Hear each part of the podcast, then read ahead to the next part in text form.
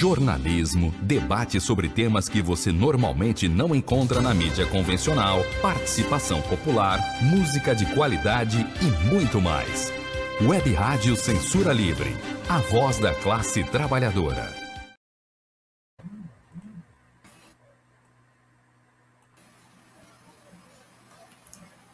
Boa noite, gente. Estamos aqui na, nessa sexta-feira para mais um Dá Papo Subúrbio, véspera de Dia do Trabalhador.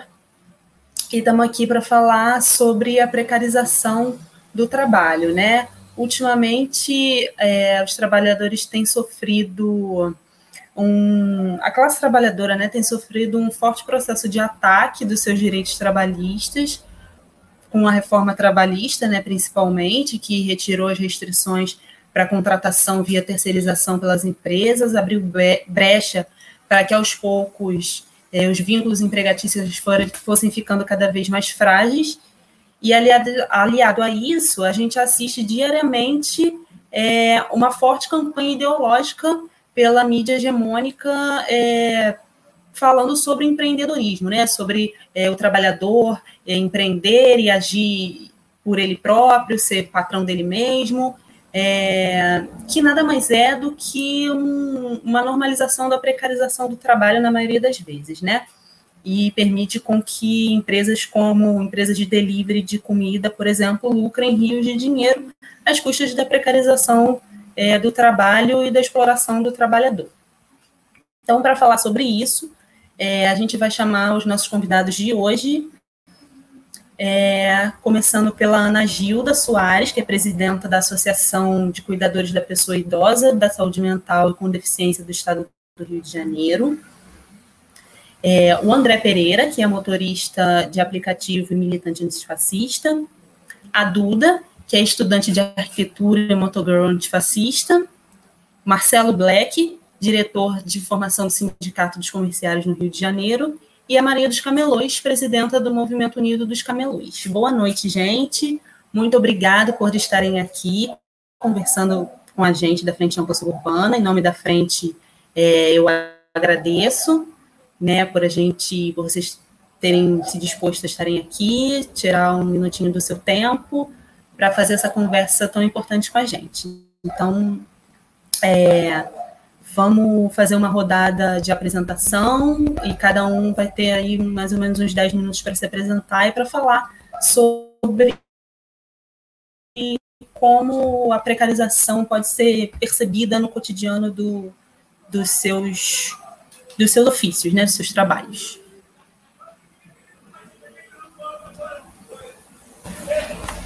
Pode, podemos começar pela Ana, Ana Gilda. Eu ah, falei e não, então, não chamei. É, boa noite, boa noite para todos. É, a nossa associação se chama ACIERG, né? Associação dos Cuidadores da Pessoa Idosa da Saúde Mental e com Deficiência do Estado do Rio de Janeiro. É, a gente vem numa construção da associação para militar pela regulamentação da profissão, que não conseguimos até hoje, mas avançamos bastante. É, e quero dizer assim, que é um prazer estar aqui, foi muito legal o convite, porque é bom estar com outros trabalhadores que também têm um movimento de luta muito parecido com o nosso, que é também de visibilidade e a luta pelos direitos, né?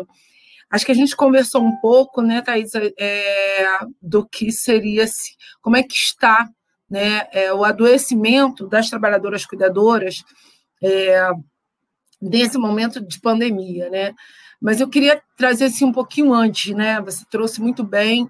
Eu acho que o adoecimento já começou, né? Já já iniciou é, na reforma trabalhista, quando aí os golpistas foram, passaram, a gente já perdeu aí muita coisa, né?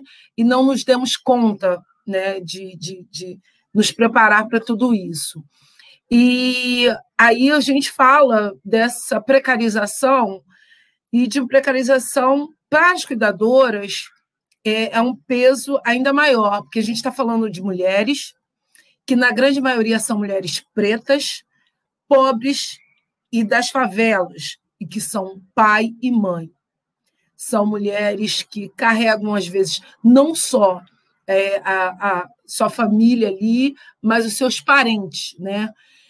Então, a gente já vê aí um recorte bem diferente, né? Porque a reforma trabalhista veio assolando e a pandemia veio martelando mais ainda a precarização. É, vou citar assim, um exemplo de uma trabalhadora, é, cuidadora que me ligou nessa semana, e ela me dizendo que ela foi demitida é, de uma agência que ela estava trabalhando e eles não pagaram. Não pagaram porque não tem um contrato, não tem um contrato vigente, não tem uma contratação vigente. E pelo fato até da gente não ser regulamentado e as pessoas não entenderem também que não somos regulamentados, mas estamos. É, nós estamos no, no, Código de Ocupação do Trabalho, no, lá no, no, campo dos, dos, trabalhadores domésticos, o CBO 5162, essa desinformação também faz com que algumas companheiras sejam mais exploradas ainda. Porque a gente está falando de mulheres que tiveram um grau de escolaridade muito baixo, né? que migram do trabalho doméstico, e eu falo isso com muita tranquilidade, porque foi o meu caso. Eu migrei do trabalho doméstico para o trabalho de cuidado, e que não tem, é, se tem uma falácia muito grande, né? Ah, dos cuidadores, mas quem são os cuidadores? Né? A nossa associação aqui do Rio é a única que cita os três espaços ocupacionais desses cuidadores que nós somos trabalhadoras cuidadoras de idosos, mas nós somos trabalhadoras cuidadoras da saúde mental, que é o meu caso, né? Nós somos cuidadoras trabalhadoras com, com pessoas com deficiência e tem é, uma singularidade de falar sobre essas trabalhadoras. Por exemplo, as cuidadoras de idosos aqui no Rio de Janeiro são pouquíssimas que trabalham via CLT com alguma garantia. A, a grande maioria vive na informalidade, e como você mesmo trouxe, Thaisa, é essa ideologia que a grande mídia vai, né? E, e, esses programas sensacionalistas e que vão de uma forma meio caritativa, né? Abraçando as pessoas e dizendo: ah, você é bom se você for empreendedor, você pode ser o seu patrão beleza. Mas aí, quando acontece várias outras coisas, a gente não tem uma ligação, a gente não sabe, a gente não se reconhece mais como trabalhador. Então, acho que acho que o debate hoje vai ser um debate interessante por isso, né? Porque é, a gente está vivendo um momento da meritocracia, a gente tem um governo que mente o tempo todo, que diz que a diminuir o desemprego, mas a gente sabe que tem um grande desemprego. Então, as minhas companheiras, essa companheira que eu falei que ela não recebeu, ela trabalhava por 60 reais o plantão de 24 horas com um paciente com Alzheimer estado grave, né?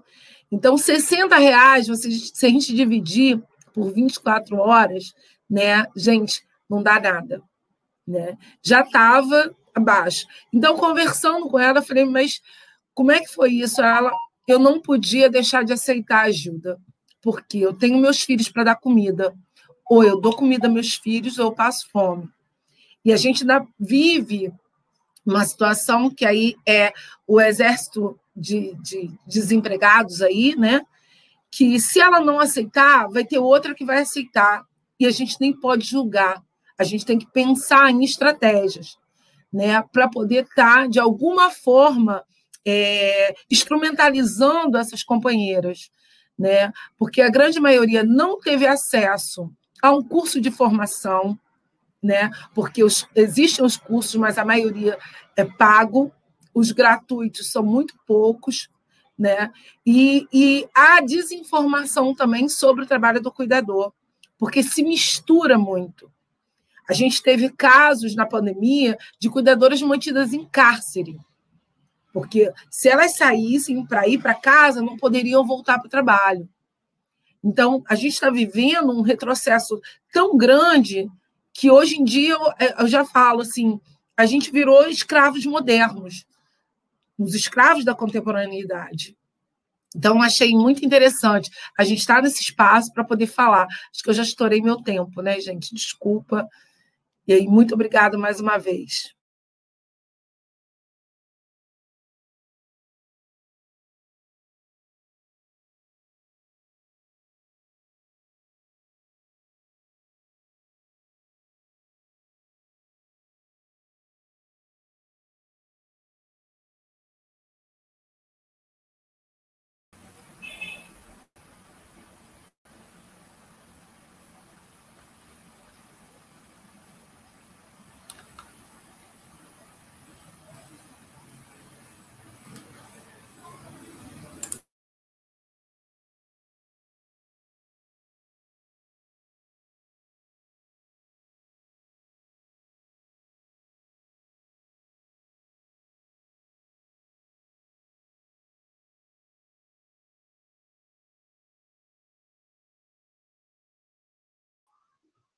Oi, Thaisa.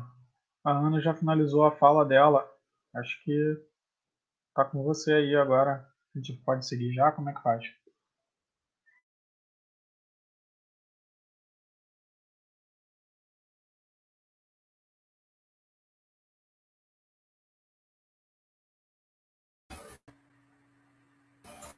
Oi.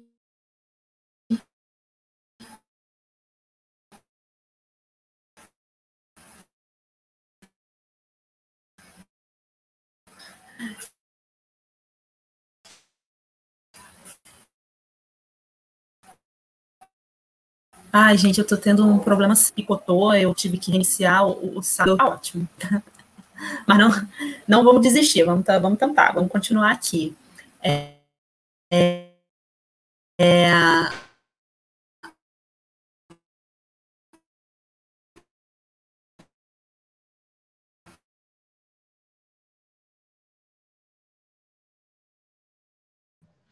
Tá todo mundo ouvindo ou sou eu que não estou ouvindo? Gente, eu acho Ana que então, a Thaís está... Tempo Podemos ir para o próximo? É, eu acho que sim, né? Que ela tá, enquanto ela reinicia aí. Está em cima da mesa. Pode ser a Duda? Pode ser. Tá dando para ouvir bem? Sim, Duda. Bom, pessoal, boa noite. É... Chamo Eduarda Duda. Eu fico muito grata com o convite, primeiramente, é... feito aí pela Frente Ampla Suburbana.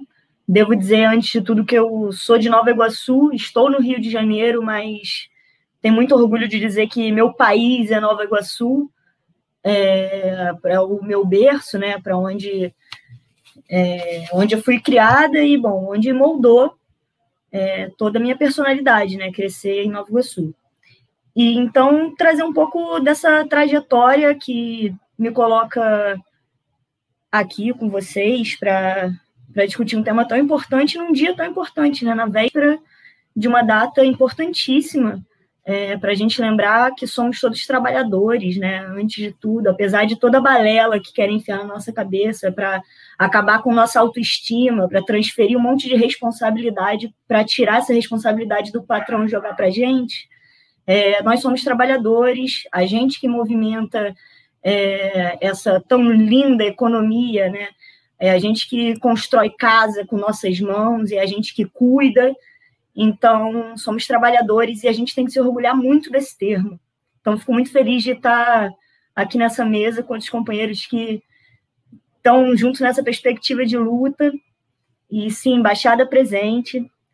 E, bom, é, sou estudante de arquitetura, com muita dificuldade aí para conseguir me manter nesses estudos.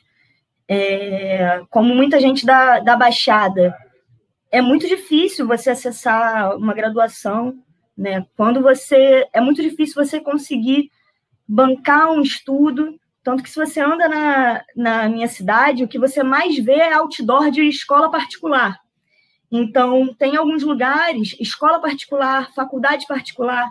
Então, na Baixada, é, é isso que a gente tem, essa dificuldade de acesso à, à educação pública, gratuita, de, de qualidade.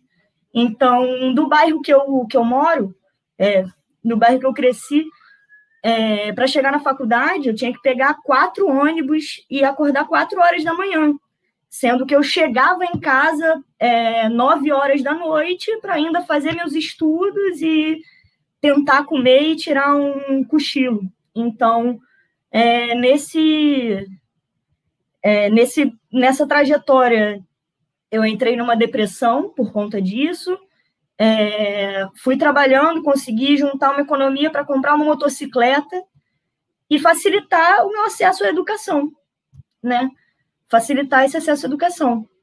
Então, é, com muita dificuldade também que a gente se mantém na graduação, né? Porque você chegou na universidade pública, e aí? Qual que é a política de permanência que tem? É receber uma bolsa de 400 reais, que não compra uma cesta básica, né? Então, é, tem que sempre tive que trabalhar para me sustentar nos estudos. Antes da pandemia, já dentro desse processo de precarização do trabalho, é, eu já não tinha um emprego fixo, sempre fui trabalhadora, mas é isso, a gente tem trabalho, mas não tem emprego, né? E se a gente tem um emprego, a gente não tem os plenos direitos é, que são nossos por direito, né? É redundância dizer isso mas veio a reforma trabalhista, sempre trabalhei na, em noite, trabalhando em bares, então nos fins de semana trabalhava em bar, e quando veio a reforma trabalhista, é, lá no, no, trabalho que eu tinha, uma casa grande de evento, é, tinha o que a gente já chamava de frila fixo. Então, todo dia de trabalho, eram os mesmos trabalhadores, a equipe era a mesma, só que ninguém tinha vínculo de trabalho. Isso é uma das maiores casas de eventos do Rio de Janeiro. E daí, quando veio a reforma trabalhista e do, do vampiro golpista, é, a gente não podia nem trabalhar todos os dias, porque aí veio o que eles chamavam de contrato intermitente, né? Então, você tinha. Para você não ser reconhecido um vínculo com a casa, você tinha uma limitação de horário de trabalho. Então, isso daí já veio afetando na, na economia. E daí vem pandemia depois, né? Aí vem, vem aqui para o centro para ficar mais próximo à oportunidade de trabalho, é, porque todo mundo sabe que quem mora na Baixada Fluminense é, só cochila em casa, né? A gente tem que estar. Tá, é, ramal Santa Cruz, é ramal Japeri, é ramal. Enfim, a gente está sempre se deslocando, a gente gasta mais tempo em pé no transporte do que na cama deitado descansando. Então, tentando ficar mais perto do, do trabalho, vem a pandemia por sorte ou por esforço, dedicação, eu consegui olhar para aquela minha motoca e pensar, cara, tem uma ferramenta de trabalho aí. Então, foi no impulso, foi no desespero que eu peguei a minha motocicleta. Então, não tinha um plano de negócios, não tenho a perspectiva de, de ficar rica trabalhando em cima de duas rodas como entregadora, né? Então, reforço a importância da gente estar aqui hoje. É muito importante lembrar que essa balela do empreendedorismo é só para passar uma responsabilidade para a gente, né? Por exemplo, se eu não, se eu hoje em dia tô, tô aqui na minha casa com a parede cheia de infiltração, é porque eu sou incompetente, porque eu como minha própria patroa sou incompetente. É, não é porque a gente não tem é, direito trabalhista, não é porque o Estado não tem uma política de segurança trabalhista, de, enfim, de acesso à educação plena. É, não é por isso. É porque você é empreendedor. Você não é bom o suficiente. Trabalhe mais, né? Não pense em crise, trabalhe. Esse lema que vem sendo colocado goela abaixo aí há tanto tempo, né? Então, é, um pouco do que explica está aqui. É, no meio desse, desse processo todo aí é, de início de pandemia, tinha um terreno muito fértil para a mobilização da categoria de entregadores, né? Porque a gente começou a se perceber que para conseguir garantir a quarentena de quem conseguia é, um direito básico, que era um, um, trabalho em home office, né? um trabalho com segurança, né? É, que é tão difícil que a gente começa até a ver como privilégio, né? Então, é, todo mundo tinha que ter o direito de conseguir ficar em casa com segurança para resistir, para sobreviver a essa pandemia, né? E a gente vê que essa falta de política que, que te política de, de, de seguridade social, né? Que te é, permita ficar em casa sabendo que você vai conseguir comer no fim do mês, sabendo que você vai ter sua cesta básica, coloca trabalhador contra trabalhador. Porque a gente está falando de lockdown para garantir segurança, para garantir vida, só que ao mesmo tempo a gente tem que comer, cara. Então, um monte de gente falando: não, não tem que fechar. Ah, tem que fechar. Gente, a gente a gente precisa sobreviver. E uma maneira que o capital consegue desmobilizar muito na nossa luta por sobrevivência é fazer a gente fazer de tudo para conseguir pagar por, por alimento, né? é ganhar dois reais por hora, é passar dez horas na rua para não saber se vai conseguir um pedido ou não, né? É, se, é, se expor a uma série de, de, de inseguranças. Então, enfim, acho que tem, tem muita coisa aí para a gente tocar nesse debate. É, fico, mais uma vez, muito feliz pelo convite, de verdade, estar tá aqui com, com tanta gente incrível. Eu sei que vai ser um aprendizado enorme, um prazer enorme conhecer quem eu não conhecia. A Maria, eu conheci na, uma vez na Uruguaiana, a primeira vez que eu encontrei com ela, conheci na Uruguaiana, durante uma manifestação lá do, dos camelôs. Tive prazer de esbarrar com ela, conhecer o movimento. Nem sei se ela se lembra que isso faz tanto tempo, mas, enfim. É um prazer enorme estar aqui mais uma vez e vamos tocar o debate.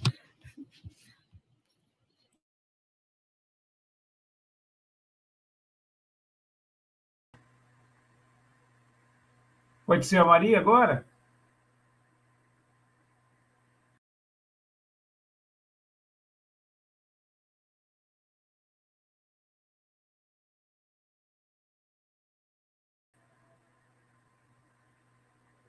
Oi, galera, agora sou eu, é isso? Isso. Filha, dá um pausa lá pra mamãe. Gente, é, boa noite. Eu sou Maria, sou camelô. Ouvir a fala da Duda foi muito importante, porque eu também fui moradora de Japeri, eu sei que quer pegar o Japeri, né? Eu sempre brinco, eu pegava 4 e 7 da manhã, eu morava no bairro Guandu, tinha que pegar o primeiro ônibus para chegar na estação e pegar o primeiro trem de 4 e 7, né? E era muito dura a vida de quem pega trem, de quem sai da Baixada Fluminense para trabalhar na cidade, é muito dura, né? Então, para gente é muito difícil. Eu estou aqui falando com vocês, né? E, e nós, camelôs da cidade do Rio de Janeiro, a gente está passando por uma situação muito difícil. Ouvir essas duas falas foi muito importante, porque essas trabalhadoras, né, que, que é, enfrenta tudo isso para levar o seu sustento para casa, o que sobrou para a gente, né? O que vi, vive me perguntando para mim é, Maria, por que o trabalho de camelô ele é tão é, precário e você defende tanto ele? Né? E a minha resposta é sempre essa: é o que sobrou para mim. Eu não vim para a rua porque quis eu vim para eu vim para a rua empurrada, né? Eu tive que vir para a rua, né? O meu meio de sobrevivência foi estar na rua. Eu não saí de um trabalho formal ganhando muito bem e disse assim: hoje eu vou vir trabalhar na rua como camelô. Não, eu tive que vir. Fui empurrada. Então, assim, aqui na cidade, para a gente está sendo muito difícil. Eu não posso deixar de falar isso, porque é um momento difícil que a gente está vivendo de pandemia, né? Hoje a gente está aqui numa organização de, de, de manifestação porque o prefeito da cidade, né, o Eduardo Caos, ele organiza de volta, né, ele quer fazer o Reviver Centro. E o Reviver Centro dele é matar os camelôs de fome. Ele revive o centro e ele quer acabar com os trabalhadores é, que precisam desse espaço para ganhar o seu sustento. Então é muito ruim quando a gente vê que o prefeito hoje baixa um decreto que a partir de segunda-feira as pessoas que trabalham em volta da Cinelândia, né, na, na, Santa Luzia, no passeio, essas pessoas não vão poder estar ali mais, porque ele quer, quer tornar, né? A gente sabe o que, que o Eduardo Paz, quem conhece o Eduardo Paz sabe, sabe o que, que Eduardo Paz quer tornar, né? Ele quer vender a cidade como ele, ele não conseguiu vender ela toda nos dois mandatos que ele teve, e agora ele voltou para vender a cidade para fazer a maior especulação imobiliária, é, transformar o centro da cidade em moradia, e a gente sabe para quê, quais são as moradias, né? Para quem são essas moradias? Não são moradias populares, não são moradia para as pessoas mais pobres, a limpeza da cidade para ele é muito importante, você tirar os moradores de rua, você tirar os camelôs, e aí muito interessante é que sai uma matéria no jornal, né? O cara não pode morar na rua, aí a, a ideia dele é isso, né? Não, os moradores de rua faz cocô, faz sexo. Aonde o cara vai fazer cocô se ele não tem banheiro, se ele mora ali, né? Como é que pode a situação de um morador de rua porque o cara não tem uma outra, um outro espaço para ele sobreviver. É, imagina assim, eu trabalhando na rua, se eu não conseguir trabalhar, eu não vou conseguir pagar meu aluguel. Se eu não pago meu aluguel, eu sou despejada. E para onde que eu vou? Né? Eu vou ser moradora de rua. E eu não vou poder ficar na rua. Né? Então é incrível como uma política de limpeza social, né, como sempre foi, não é só esse governo, são todos os governos, uma limpeza social na cidade, uma limpeza social, tirar as pessoas mais pobres, porque eu posso sair de Japeri para vir para a Zona Sul para me lavar calcinha de madame, para mim ser empregada doméstica, ganhar uma miséria. Mas eu não posso sair de Japeri para mim trabalhar como camelô no centro do Rio de Janeiro, né? Então é essa essa coisa mesmo do bairrismo, né? Se você trabalha, mora em Japeri, você fique para lá, trabalha na sua cidade.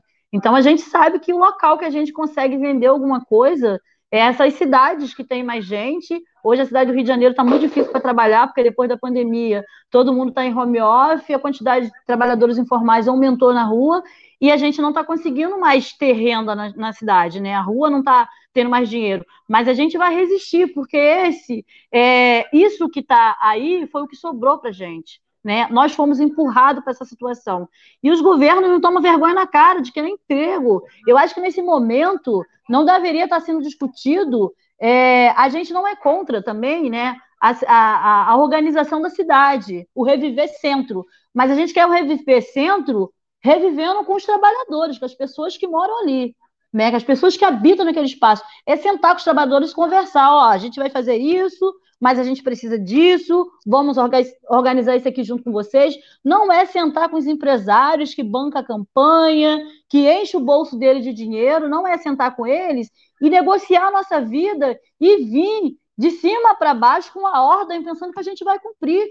Para mim, é muito claro, a gente teve Eduardo Paz com dois mandatos e a gente sabe o quanto ele está encrencado com a justiça né? A gente sabe o quanto ele está encrencado com a justiça. E a gente precisa dizer para ele que a gente vai lutar pelo nosso direito de, de trabalho. A gente vai lutar pelo nosso direito de viver na cidade, de ocupar as calçadas para levar o nosso sustento, de ocupar os prédios para fazer moradia. A gente vai é, brigar para a gente ter direito de cultura, de lazer na cidade. A cidade não pode ser vendida, loteada, pelo um prefeito que chegou agora. Eu estou na rua há 26 anos.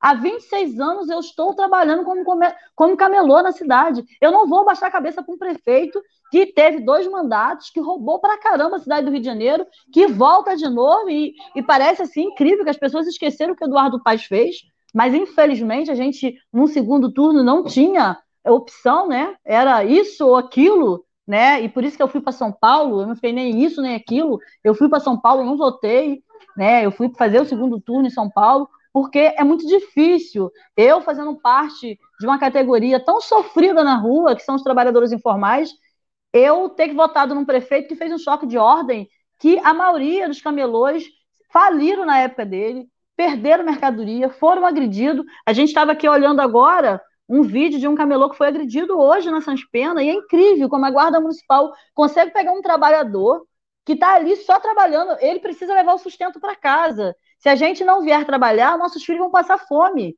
Né? Um trabalhador que está ali vendendo a sua mercadoria espanca e ele leva para a delegacia como se o cara tivesse cometendo alguma coisa errada. É incrível isso, gente. É, é, é eu acho assim, já não dá mais para a gente ver isso e ficar calado. Já não dá mais para a gente ver as pessoas que estão tentando é, é, sobreviver as pessoas que estão tentando sobreviver, é, é, ser espancada pela guarda assim, municipal. Assim, já não dá mais. É porque está dando retorno para mim, por isso que eu estou parando, estou pensando que alguém está falando. Mas já não dá mais para gente, é, gente conseguir ver esses trabalhadores sendo espancados pela guarda municipal, a mando da prefeitura, e quando a prefeitura vem com um projeto de lei querendo armar a guarda municipal, a gente tem que estar tá batendo o pé e sendo contra Porque amar guarda municipal é a gente ter as balas que não são perdidas, são achadas. E essas balas têm cor, essas balas têm endereço, essas balas têm CEP, e essa, esse CEP não é da Zona Sul, não é dos homens brancos, é dos nossos filhos negros, é da favela. A gente não pode permitir ter uma guarda municipal armada na cidade do Rio de Janeiro. A gente não pode permitir isso. A gente precisa brigar muito por direito, e direito de estar na cidade, direito de ocupar os espaços para trabalhar. E eu estou muito indignada, gente. Eu estou, assim, sabe, hoje, para mim, com esse decreto que Eduardo Paz hoje é, coloca, que a partir de amanhã, amanhã, dia de 1 de maio, né, um dia importante para os trabalhadores, a Prefeitura do Rio começa a fazer uma limpeza social na cidade e os camelôs, a qual o Eduardo Paz falou tanto no seu segundo turno de campanha, que agora a gente está entrando no quinto mês de mandato, ele não teve uma conversa com esses trabalhadores. Ao invés de estar discutindo emprego, renda, cesta básica, vacina, a gente com quatro 400 mil pessoas mortas hoje, com muito mais, né? Ontem bateu mais de 400 mil, hoje vai ter muito mais. 400 mil pessoas mortas, a gente tendo um prefeito que está se preocupando com o ordenamento da cidade, né?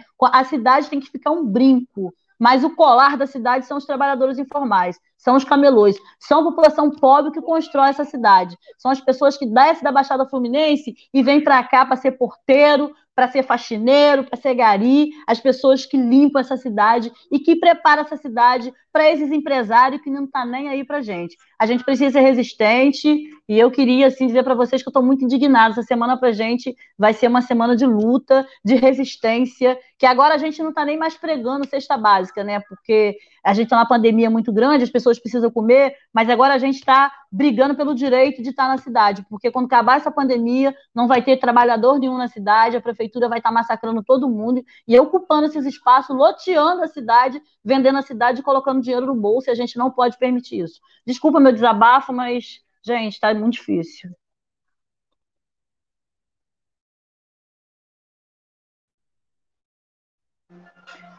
Obrigada, Maria. Gente, é, queria pedir desculpa aqui para vocês, para os nossos convidados, para o pessoal que está assistindo, mas a minha internet hoje ela está bastante instável e eu caí várias vezes e acho que agora consegui voltar. Espero que, que não caia mais. É, mas eu sempre gosto de comentar, né, quando estou tendo problema com internet ou quando alguém está é, tá tendo problema com internet, que é um serviço privado, né? O pessoal que gosta de falar que serviço privado é melhor do que o público, tá aí, eu pago, eu pago um serviço de internet privado que vira e mexe me deixa na mão. Então, não sei, se, acho que o serviço privado não, não é tão bom assim. Mas, então, vamos continuar aqui nosso, o nosso debate. É, quem quem vai falar agora, André ou Marcelo? Oi. Eu, eu, eu, fiquei tanto tempo fora assim que eu perdi a fala de alguém completamente? Acho que não. Acho, acho que você perdeu da Duda, né? é, assim, eu consegui acompanhar um pedaço da fala dela, estava falando das dificuldades que ela passa, que ela passa né, para estudar, que é a realidade também de, de muita gente, né, para conseguir ter um diploma de curso superior. Assim, eu, eu também para me formar. Eu fiz um curso bastante elitizado, né? Eu estudei engenharia. Eu tinha colegas que iam para a faculdade de BMW e tinha colegas que iam para a faculdade e tinham que pegar três ônibus para ir para a faculdade. Então, assim, é um universo completamente diferente, mas também tinha bastante gente que, que passava perrengue para estudar. Vamos lá, como é que é? Sou eu que sigo agora, então? Sim, sim, por favor. Então tá, prazer, gente, obrigado pelo convite. Meu nome é André Pereira, sou formado em comunicação, sou um comunicólogo, é, me formei trabalhando para pagar a faculdade particular, é, e não uma faculdade particular de primeira linha, mas a que deu para pagar, é, dentro de shopping center, vendendo, e, e, enfim, e vivendo, né? Tentando sobreviver a essa nosso, esse mundo cão aqui. É, nunca, infelizmente, nunca tive oportunidade de trabalhar na área como comunicólogo, nunca tive essa oportunidade. É, e hoje eu sou motorista de aplicativo para pagar minhas contas. e também escritor. Mesmo sendo escritor, tendo um livro publicado, isso não é o que me traz renda, né? O que me traz renda, o meu ofício real é o que, que eu faço hoje dirigindo. Comecei fazendo dirigindo táxi, pois não tinha o meu carro próprio, então era diarista, pagava a diária, outro outro crime, né, para a população que necessita trabalhar, pagar para ter sua ferramenta de trabalho, porque alguns privilegiados detêm essa concessão governamental, né? É, então, trabalhava muitas horas, é, me mantinha muito tempo me exposto à, à nossa violência do dia a dia, é, exposto ao cansaço, exposto à, repetição de trabalho, a doenças, enfim. É, tive a oportunidade de comprar o meu carro e migrar para, a, para o, os aplicativos de mobilidade urbana, que pouco mudam, que pagam tão mal quanto, é, mas que pelo menos você tira um, um coletor ali do meio do caminho? Uma pessoa que vai ali recolher os seus ganhos, a sua férias do dia. E então, assim, você tem, a, como a própria Duda falou, é, a ideia, né, a falsa ideia de que você trabalha para você mesmo. E não é. Você trabalha para o gadget, você trabalha para o aplicativo, porque são eles que enriquecem enquanto nós apenas sobrevivemos. É, Lembro também de, um, de uma passagem que foi bem difícil para comprar o carro, com todas as dificuldades que se tem de comprar um carro, que é um bem caro, é, e atendendo a todas as especificações necessárias para o próprio aplicativo, que não, não, não é um, uma ferramenta barata. É, numa canetada, o presidente anterior, o prefeito anterior, o Crivella, é, diminui o prazo, né, diminui o ano de, de possibilidade de, do carro estar rodando. E isso te pega assim, sem, é, no meio de, de, uma dívida já contraída, é, com uma ferramenta que não vai mais atender as especificações que você se planejou para atender. Então, assim, é, você vê exatamente o Estado ou o governo trabalhando contra você, te diminu diminuindo as suas possibilidades. Porque não é qualquer um que consegue chegar, comprou um carro, colocou na rua vai, vai rodar com o aplicativo, porque ok, porque o livre mercado, o mercado não é tão livre assim. Né? O mercado é livre até onde dá o lucro para o grande empresário. É, mas se for para te dar uma possibilidade, as limitações existem.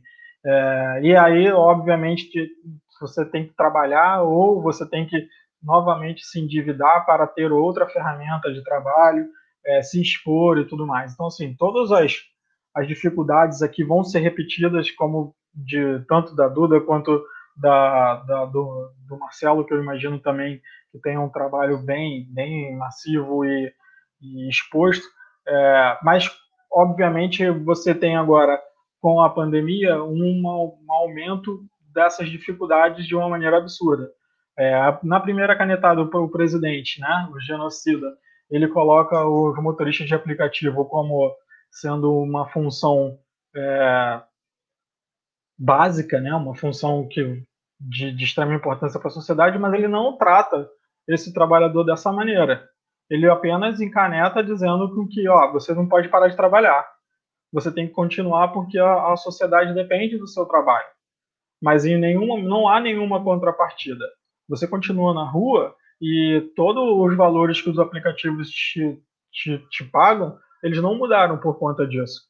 Você não teve uma insalubridade por estar se expondo ao vírus, do, risco do vírus. E, obviamente, aconteceu de eu adoecer. É óbvio, você sem nenhum conhecimento no início de uma pandemia, vendo que as coisas iam a fechar, você não tendo nenhuma informação de como vai ser feito esse lockdown, que é extremamente necessário o lockdown, porém, lockdown sem assistência é crime. Lockdown sem assistência é você expor o, o trabalhador à fome, ao despejo, ao risco de, de ter as, todas as contas atrasadas e ter os seus serviços básicos é, cortados. É, com todo esse medo, o que, que o trabalhador faz? Vai para a rua. É isso. Sem apoio, ele vai para a rua. E ele se expõe e ele se contamina. E é isso que acontece o tempo todo. 400 mil mortos, se nós puxarmos exatamente os dados demográficos desses 400 mil mortos, é, a, a, a, proporção de trabalhador dentro desse número vai ser gigantesca. Eu ouso dizer que seja quase a maioria deles. Então, é, não só ser não só ser é, explorado pelo meio, você também agora é deixado de lado sem nenhuma sem nenhum apoio. Porque quando eu adoeci, eu não tive nenhum apoio. O auxílio emergencial foi pago depois de quatro, cinco meses. Mas o auxílio emergencial para os bancos foi pago na primeira semana de março. Que receberam um trilhão de reais na primeira semana de março, de cara, sem nenhum problema. O auxílio emergencial para o trabalhador foi sair quase em agosto. Como é que você vive de março a agosto? E se você adoecer em abril, por exemplo, que foi o meu caso? Como é que ficam as dificuldades? Graças a Deus eu fui acolhido pelo companheiro J. Marte, que me chamou para trabalhar com ele, dirigindo para ele, é, para me expor menos um pouco, e eu pude acompanhá-lo e trabalhar com ele na, na, campanha que ele fez, na bonita campanha que ele fez. Inclusive, cruzamos bastante com a Maria dos Camelôs pela rua aqui. É, fomos também para São Paulo e tive a oportunidade maravilhosa de encontrar com, com Boulos e com a Erundina, foi uma coisa linda. E, enfim, é, só não quero me estender muito, deixar aqui só registrado o quanto que é importante estarmos aqui conversando, pois inclusive os, os gadgets, os aplicativos, eles têm esse papel de, de, de, de diluir uh, o encontro dos trabalhadores. Porque hoje, minha área de trabalho, eu não, eu não encontro com outro trabalhador, eu não encontro com outro motorista. Eu vou encontrar com outro motorista eventualmente quando eu paro para comer uma quentinha na rua. Eu não tenho uma área comum se eu não procurar um, um, grupo de WhatsApp ou de alguma coisa do gênero para conversar com outros motoristas, a gente não se fala, a gente não se conhece. Não existe essa integração. Então é importantíssimo nessa roda que estamos fazendo aqui para conversarmos e ouvirmos uns aos outros e, e juntos a gente tentar brecar um pouco desses, não digo avanço, né, mas tentar brecar um pouco desse retrocesso capitalista que, que nos mata todos os dias. Obrigado. Obrigada, André. É, com certeza, sim. É, enquanto os trabalhadores estavam sendo explora super explorados, né, e, e, vivendo com dificuldade no início da pandemia, é, empresas como iFood, Uber, que também tem serviço de entrega de comida, estavam aumentando seu valor de mercado, né? Então, assim, a crise ela foi só para gente. Para o patrão estava tudo ótimo. É, agora faltam. Acho que falta só o Marcelo, né? Eu, você está me ouvindo? Ouço sim. Ah, que bom. Eu estou usando aqui o fone da minha filha. Um fone lilás, está vendo aqui, né? Eu não tinha outro fone. Estilosíssimo. Boa noite. Boa noite a todos. Né? Tá, tá maravilhoso esse bate-papo. Adorei aí as primeiras apresentações, né? É, a gente fica pensando agora o que falar mais, né? É, porque foi muito rica aí as apresentações de todos. É, eu me chamo Marcelo Black, eu estou como dirigente do Sindicato dos Empregados do Comércio há seis anos e também coordeno o coletivo antirracista da Central dos Trabalhadores e Trabalhadoras do Brasil. Só que eu sou o Marcelo, 50 anos, eu, eu moro na favela da Rocinha, né? Sou casado, tenho dois filhos, eu trabalho, sou vendedor de loja há um pouco mais de 20 anos. E alguns anos atrás eu fui convidado para participar dessa luta por direitos. Talvez seja porque eu tenho um conhecimento razoável dentro do mercado de shoppings e também porque eu sempre fui aquela pessoa é, queria saber o que eu tinha de direito, né? E se eu não tinha, o porquê não, né? E aí eu entrei nessa jornada e que momento que eu fui entrar nessa jornada, né? Logo após o impeachment da Dilma, nós entramos aí num combate com as forças do mal, né? Para eliminar, eliminar todas as frentes é, que das frentes trabalhistas, né? Primeiro foi com a reforma trabalhista, como foi bem falado aqui, que foi uma paulada na CLT, né, com um retrocesso de direitos de mais de 100 cláusulas aí, com a inclusão, como foi falado aí muito bem pela, pela Duda e pela Ana, com os trabalhos intermitentes, que você vê hoje em dia que a bandeira principal aí do, do, do, do, do Paulo Guedes é ele cada vez mais tirar direitos, agora vem com essa nova PEC 32, que é a reforma administrativa, que não vai abordar os altos calões, vai abordar quem é enfermeiro, quem é professor, né? vai abordar quem está aqui embaixo, e, e, e abordando essas pessoas, quem sofre esse reflexo somos nós, né? moradores de comunidade, moradores de periferias, moradores da Baixadas, que não temos um poder aquisitivo alto e que utilizamos bastante esse serviço. Então, nós vemos aí um governo federal é, sucateando todas as ferramentas públicas que, dê, que, tão, que dão acesso a, a nós, trabalhadores, né? a nós, o, o, o povo pobre, em grande maioria. Né? E hoje, na véspera do 1 de maio, que já foi um dia de, de comemoração, um dia de luta, né? É, dia da criação da CLT, dia de vitória de direitos, né? a jornada de oito horas é, de trabalho, a inclusão de férias, décimo terceiro, hora de almoço. A gente não tem nada o que comemorar, nada o que comemorar, né? 400 mil mortes, é, muita gente passando fome, o desemprego aumentando. agora, dia 27, agora, esse, eu, eu, me sinto muito à vontade, porque eu já vi vocês falando, mas é com muito prazer mesmo, né? Com muito assim, não digo nem prazer, não, mas assim, com muita energia, eu chamo esse cara de, de, de, de, de abominável, né?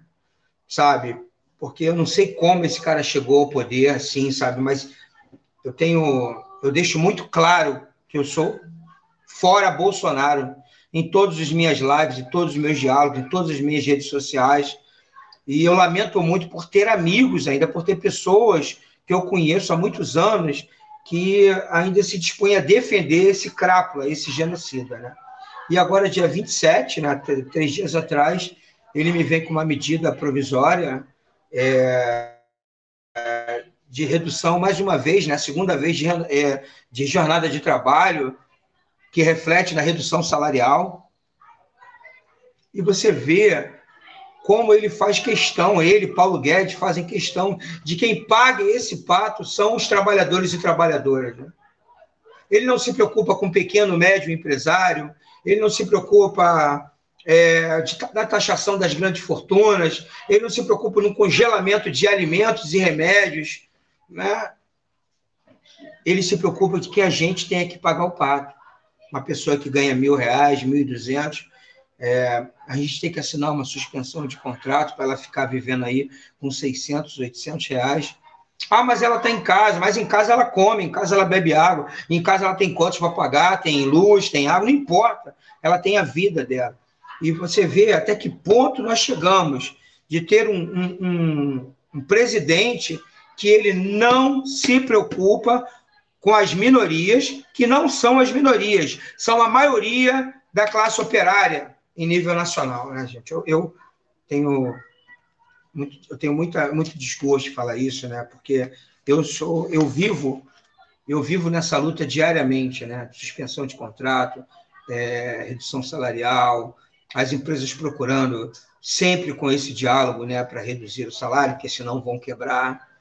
E muitas das vezes a gente não sabe o que priorizar, porque olha só, a nossa prioridade é pelo direito à vida essa é a nossa prioridade. Sindicatos Empregados do Comércio, ele tentou de todas as maneiras, por meio de ofício, por meio de atos midiáticos, por meio de tudo, chamar o prefeito e o governador para tentar incluir a categoria dos comerciários na, na, prioridade, principalmente a categoria de gêneros alimentícios, que eles não pararam.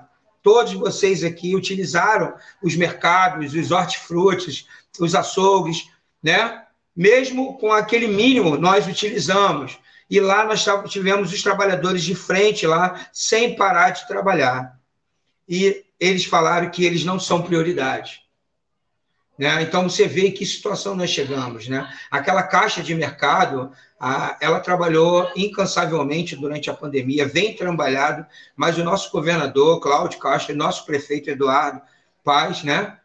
eles não consideram é, é, o setor de gêneros alimentícios como prioridade e deixa o sindicato de mãos atadas, porque agora a gente também não pode fazer atos, grandes atos midiáticos na rua, né? porque pode ver com, com a polícia, né? com a guarda municipal e, e de, de uma certa forma falar que nós somos terroristas ou outra coisa. Sabe lá o que vem na cabeça desse maníaco, né, gente?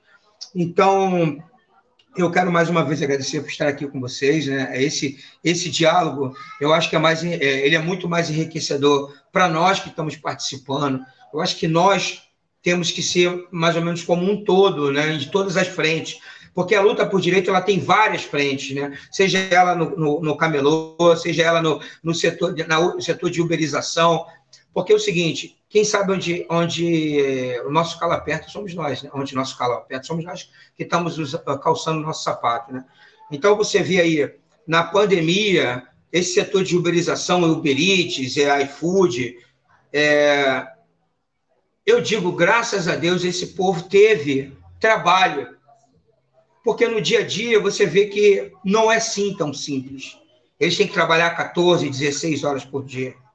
Tá aí o, o, o, o Duda, não, a Duda, que é mototáxi, que é, que é delivery, né?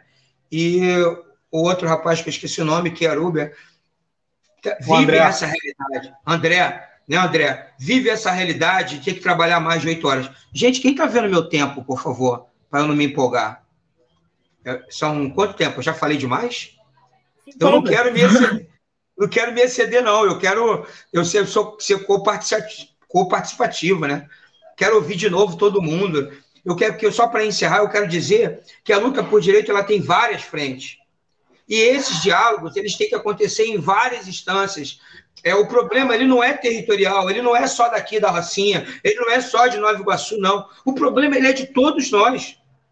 É da pessoa que tem vínculo empregatício, é da pessoa que trabalha como Uber, é, da, é do camelô, sabe? É de todos nós.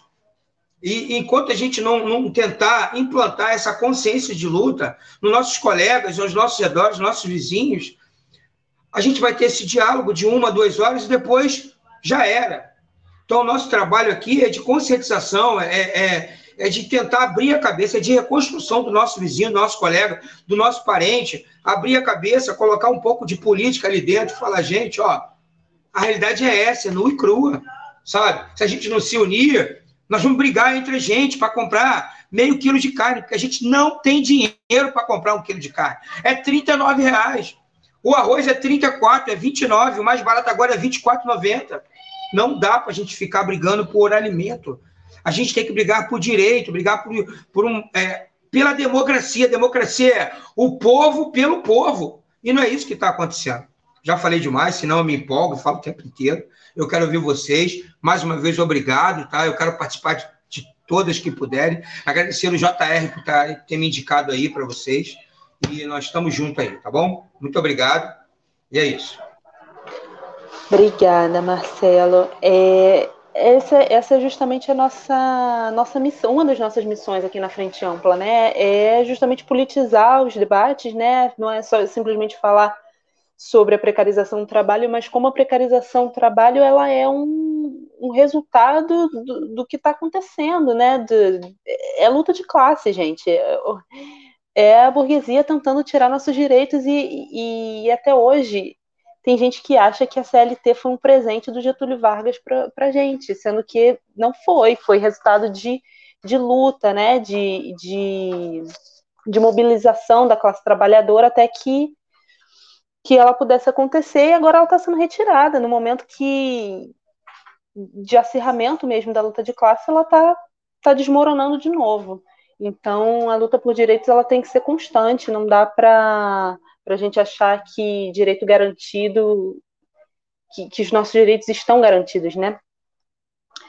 Mas eu estou vendo que tem uns comentários chegando aqui queria, eu esqueci de falar, também não tive oportunidade de falar, porque a minha internet caiu, mas para as pessoas participarem também, né, com perguntas, com comentários.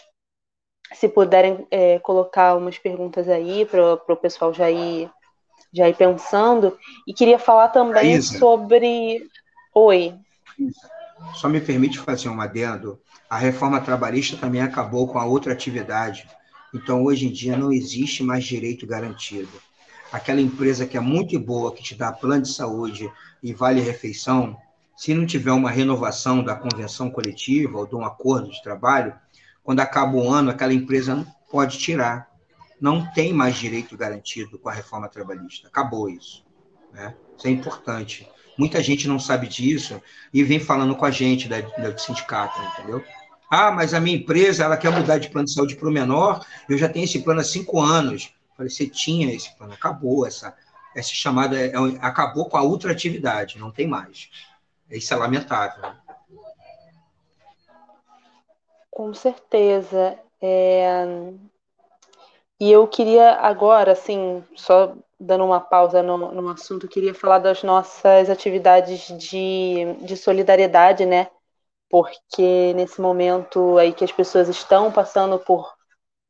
estão em processo de, de precarização do trabalho, estão sem trabalho, é, estão tendo sua renda diminuída, é, cada vez mais se faz necessário que a gente tenha solidariedade, né, entre nós. Então, a gente já conseguiu arrecadar quase duas toneladas de, de alimentos, é, quase 500 cestas básicas, 250 refeições, 8 mil máscaras, 200 cobertores é, e mais de mil litros de água potável para distribuir na região de Acari, Vaz Lobo, Vila da Penha, é, através também da parceria, uma parceria que a gente tem com a Paróquia Cristo Rei. Então é muito importante que a gente mantenha, né? A gente tem no, a gente tem agora o Pix, né, da, da Frente Ampla Suburbana, que está na, nas nossas redes, no, a gente está sempre divulgando no Facebook e no Instagram. Então, quem puder contribuir com um pouquinho que seja, cinco reais, dois reais, dez reais, já, já é de grande ajuda. É, como eu não podia deixar de, de dar esse recado, né? É, queria ver se tem alguma pergunta aí, eu não, não consigo ver o chat, mas se puder colocando aí é, a participação do, do pessoal, assim, para a gente poder ver. Eu também separei aqui algumas coisas que eu queria colocar, né?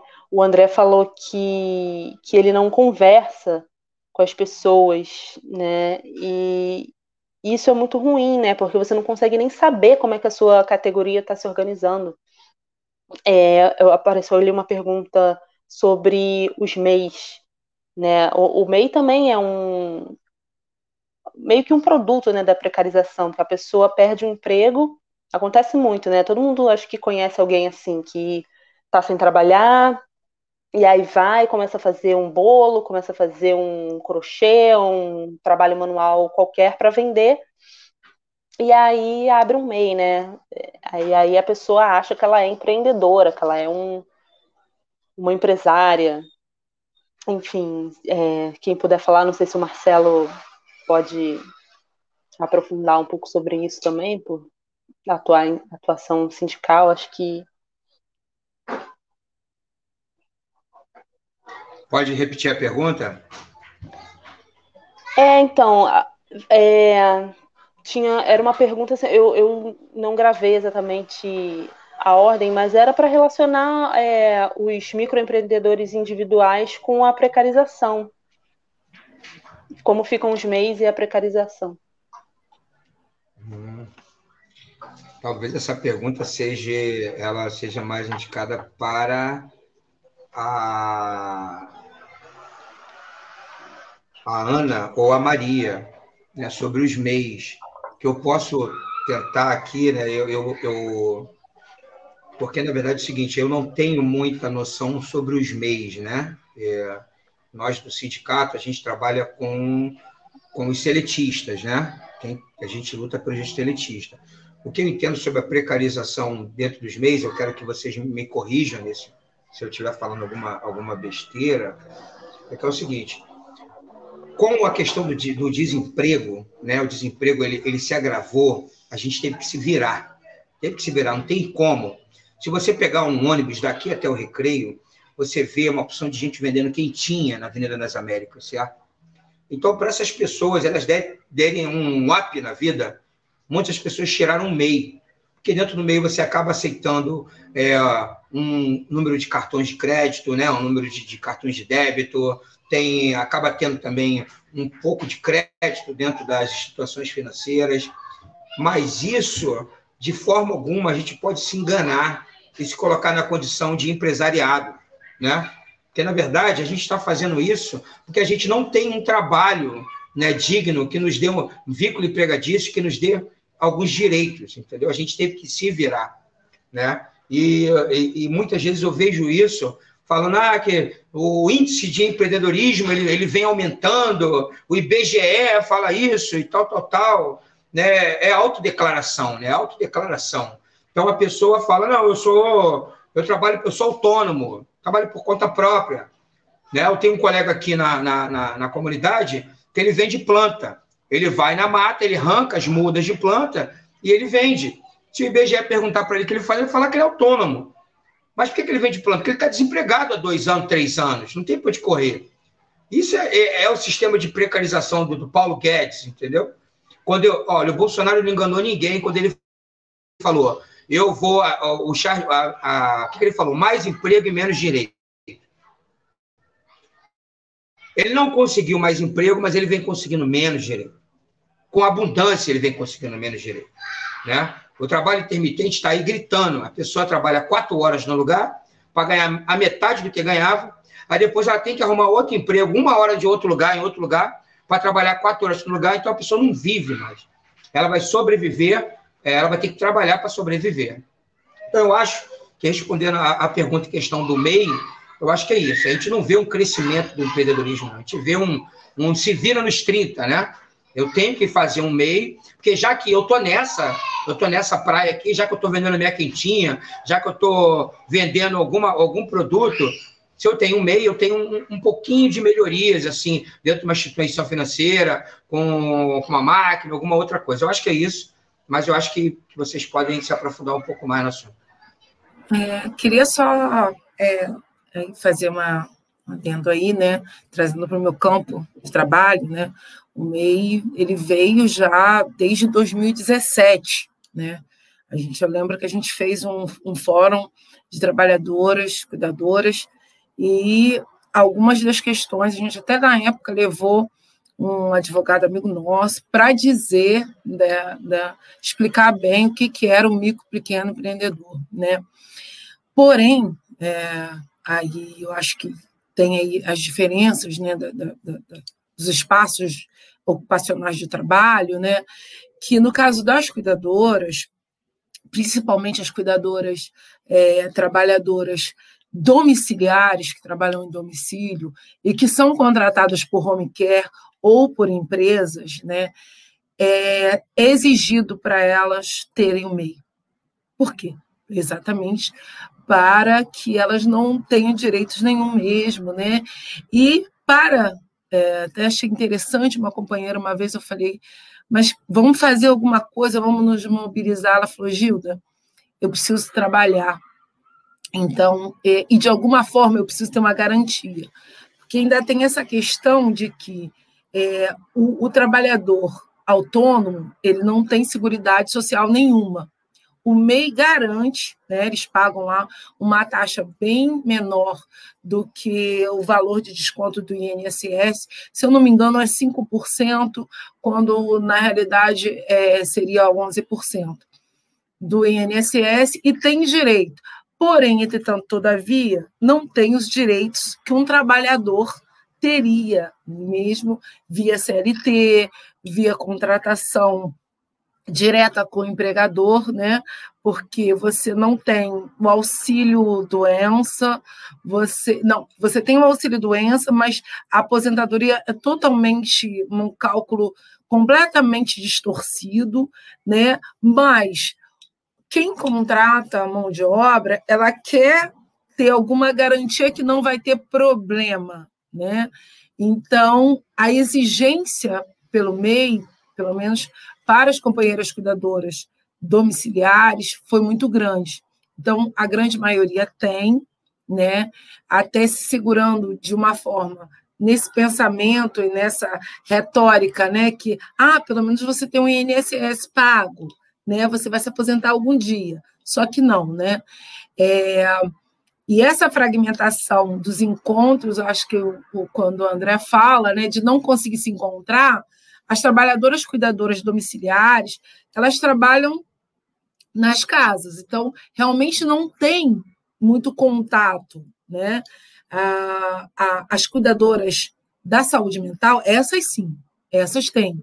A gente fez em 2019 uma mobilização com 200 cuidadoras da saúde mental em frente à prefeitura, porque a gente estava com três meses de salário atrasado. Mas isso só foi possível exatamente porque a gente consegue alcançar. Hoje, se você me perguntar, Gilda, é, qual a estimativa de cuidadoras no Rio de Janeiro? A gente tem os dados da pesquisa da Fiocruz, que são 40 mil trabalhadoras cuidadoras domiciliares. São cuidadoras de pessoas idosas e pessoas com deficiência. Entendeu? No Rio, as cuidadoras da saúde mental, eu tenho um cálculo certinho. Nós somos em 920 cuidadoras, trabalhadoras só na cidade do Rio, fora nos estados, porque, é, não sei, vou explicar rapidinho como é que funciona. É, as cuidadoras de saúde mental, elas estão dentro da política pública da reforma psiquiátrica. Então, elas trabalham num serviço de residências terapêuticas, que são casas alugadas pela prefeitura para as pessoas egressas dos antigos manicômios. Então, essas equipes têm cuidadores 24 horas. Então, geralmente, numa equipe de, tem seis, tem, tem quatro cuidadores numa equipe, né, em cada casa. É, e as trabalhadoras, cuidadoras de idosos, geralmente são contratadas para trabalhar, que aí também é muito interessante que eles pregam aquela coisa do idoso saudável, do idoso correndo, do idoso exercitando. Só que a contratação das cuidadoras é para aquele idoso que não consegue mais fazer nada disso. E, para além disso, é para aquele idoso demenciado, que às vezes, em muitas vezes, né, os casos, já não sabe distinguir a própria fezes de alguma outra coisa. E são esse lugar que essas trabalhadoras ocupam. Adentrando dentro dessas casas, muitas delas, as famílias é, se retiram, ou por descaso, ou por não suportar, a gente não pode generalizar, né? mas essas trabalhadoras estão ali, ocupando. Então, antigamente, elas falavam muito, ah, eu trabalho com amor. E aí eu venho dizendo para elas, a gente tem que trabalhar por amor, não, não, não com amor. Porque senão vira uma coisa de, de doação. E isso se mistura muito e a exploração vem muito maior, porque aí é aquele papo de antigamente, do meu tempo de doméstica. Ah, você é da família. Mas na hora que a minha patroa morreu, ninguém dividiu a herança comigo. Entende? Então, é essa mesma falácia que tem hoje em dia. Você falou, é, Marcelo, sobre como é difícil. Eu tenho trabalhadoras cuidadoras que debatem comigo, né? E elas falam assim: Gilda, a gente te ama tanto que dá raiva quando você fala mal do Bolsonaro. Só que é, de fato, um genocida que essa pandemia tem um recorte muito certo de quem queria atingir. É o povo excedente que eles acham que é o povo velho, que é o povo preto, que é o povo pobre da comunidade. Esse combate que eles falam ao crime, que crime? Crime onde criança morre? Eu passei um dos dias mais terríveis da minha vida, no dia 27, que foi o falecimento da minha tia, que ela morreu de Covid. E eu estava dentro do Salgado Filho, e a gente não, não conseguia sair, porque a gente tinha que resolver a questão da, da, da do atestado de óbito, gente, o que entrou de gente morta, baleada, criança ferida, eu fiquei horrorizada. Assim, as mães assim desesperadas, gritando Mataram meu filho e os policiais rindo. E a gente não se incomoda com isso também. Então, são muitas questões que perpassam e ultrapassam a vida da gente o tempo todo. Não tem saúde mental que aguente. A gente está morrendo de, do vírus, a gente está morrendo de bala, e como disse Maria, bendito, tem endereço sim, Maria. E não é o endereço da Zona Sul, como você bem disse. Sabe? São as nossas favelas, são os nossos filhos que são alvos, são os nossos homens que são alvos.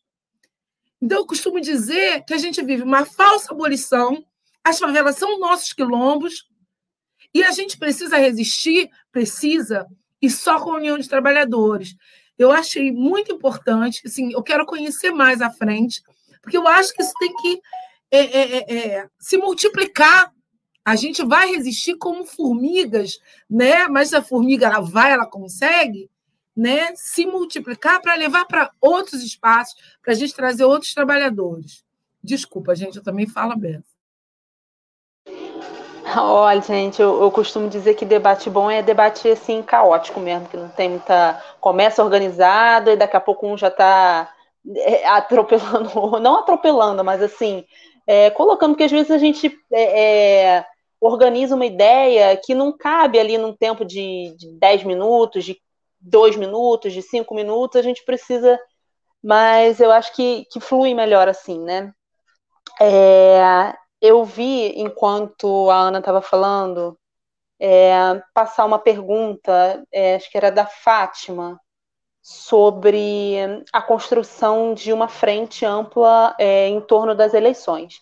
E aí eu abri meu celular aqui, tinha uma pergunta do Rafael, o Rafael, nosso companheiro da Frente Ampla Suburbana também, ele perguntou se a gente acha que uma frente ampla, com todo mundo dentro nas eleições, vai melhorar a vida dos trabalhadores.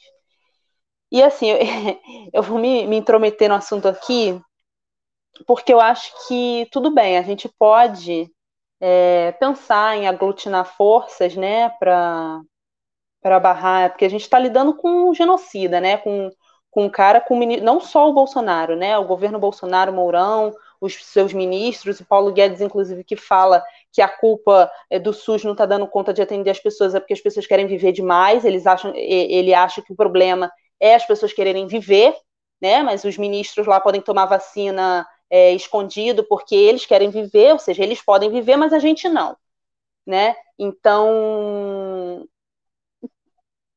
é bom aglutinar forças em torno de, é, da luta contra essa galera, mas assim Acho que o, que a gente tem que colocar nossas energias é nisso aqui, é, é, é em organizar trabalhador, é em, em, conversar com, com nossos companheiros, com nossos colegas é, da nossa categoria, falar por, por que, que a gente está é, sofrendo tudo isso, né? Da onde é que vem isso?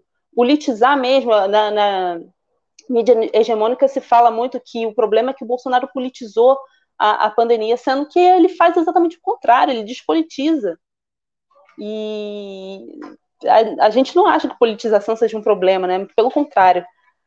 É, e aí eu queria jogar aí essa, esse questionamento aí sobre frente ampla, sobre eleição, o que, que, que, que achamos sobre isso? Eu já coloquei Oi, aqui o que. Oi, Thaisa, tudo bem? Opa, por favor, Duda, fica à vontade. Eu, é, bem breve, assim, eu acho que complementar um pouco da fala da Thaís, é, e eleição também não é a única forma de fazer política, né? Talvez nem seja a mais efetiva de fazer política. Se a gente parar para pensar, se o Bolsonaro cair amanhã, o bolsonarismo não cai com ele. Né? Vai ficar uma, um monte de gente ainda com aquela mentalidade. Então, acho que, que não é mudando não, não, não é a eleição que vai mudar a mentalidade. E eu acho que o que está em, em, disputa é o que, que a gente está pensando sobre a nossa condição no mundo. Né? Então, se o Bolsonaro cai amanhã, ainda assim, é muito debate como esse aqui, é muita articulação como a gente faz nos nossos espaços de trabalho que vão mudar essa mentalidade. Né? Então, para além da eleição, né? pensar em construir para além disso. Só complementando o que a Duda e a Thaisa trouxeram, é, eu acredito muito que o poder institucional ele é sim importantíssimo hoje na nossa sociedade como ela está posta. É, a gente tem sim que disputar esse espaço, precisamos estar representados lá, mas efetivamente representados, não não não se ter representantes de aluguel, né, que chegam de quatro em quatro anos e alugam é, a, cadeira deles com comprando seus votos de, diversas formas que a gente já conhece no Rio de Janeiro. É, é óbvio que a política ela se faz em todos os lugares e aqui é um local está sendo lindo essa política que estamos construindo. É, fazemos as nossas políticas nas nossas comunidades, por exemplo, é, eu trabalho junto com o Galpão Favela na Cidade de Deus e a gente faz política pela ausência do governo, pela ausência de política para a população do Tijolinho, por exemplo, que é uma, uma região bem pobre da Cidade de Deus. É, e não pelo assistencialismo, mas sim pelo, pelo desenvolvimento daquela, daquela região e, e para tentar dar oportunidades para aquelas crianças. É, isso, obviamente, precisa ser o tempo todo, Thaís, eu concordo com você, isso o tempo todo tem que ser é, reforçado, ele precisa existir, a sociedade civil, ela, ela se uma das poucas coisas que aconteceu com a pandemia que nós podemos trazer como, como algum ganho para a sociedade foi o quanto que a sociedade civil se mobilizou é, para que é, passa, as dificuldades do nosso povo fossem um pouco menores, né?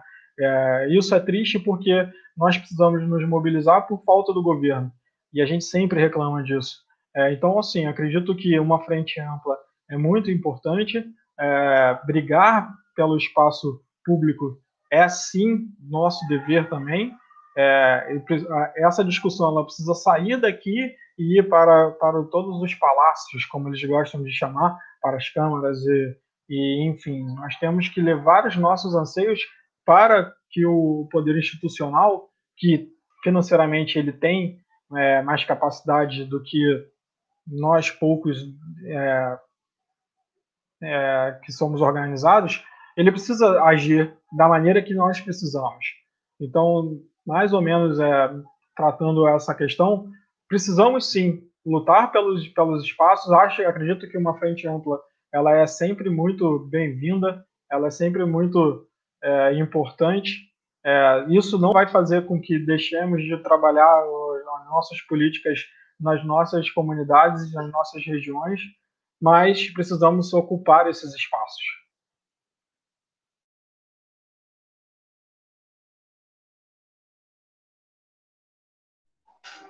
Obrigada, André. Obrigada, Duda. É, não sei eu, se. Eu posso fazer um comentário também? É, Lógico, por favor. Posso? Não, primeiro eu queria falar sobre o MEI, né? É uma, foi muito crítica nossa né, questão do MEI. MEI não te garante a nada, né? Principalmente a gente que é camelô. Muitas pessoas têm um MEI e não tem autorização para trabalhar, então você paga uma coisa que você não tem autorização. Então a gente sempre, sempre a gente costuma brin é, brincar né, com o MEI. É, a gente trabalha no meio da rua, né? Não te dá garantia de nada, né? Você não tem garantia. Tipo assim, se você pagasse o MEI e tivesse garantia de ter autorização para trabalhar na rua, se a guarda vier você mostrar aquilo, o guarda não está nem aí.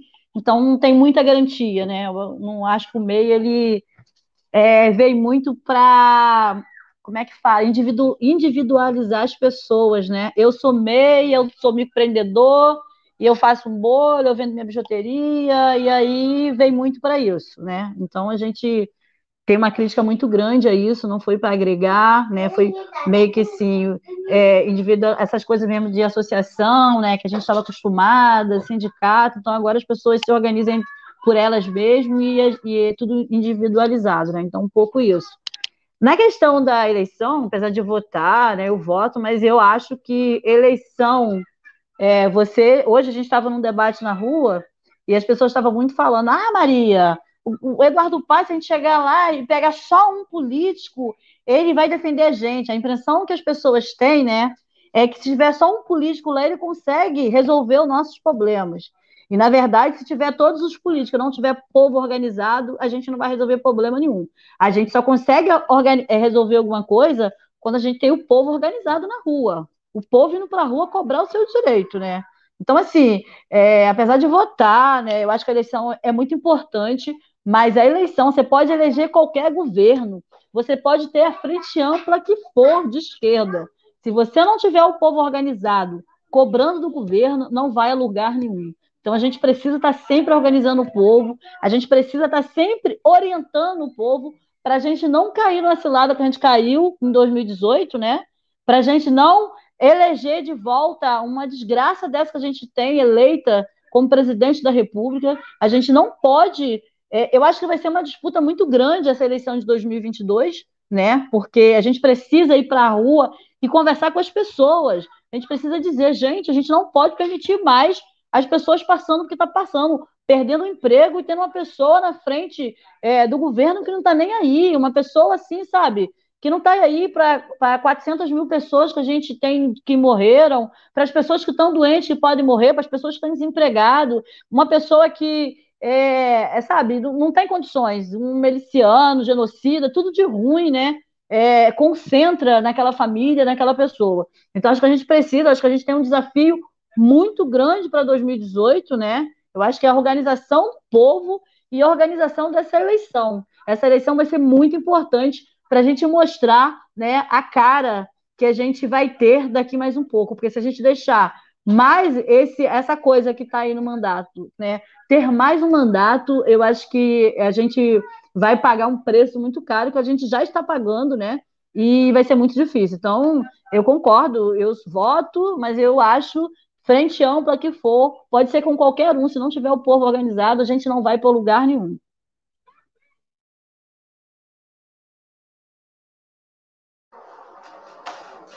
É isso aí, gente.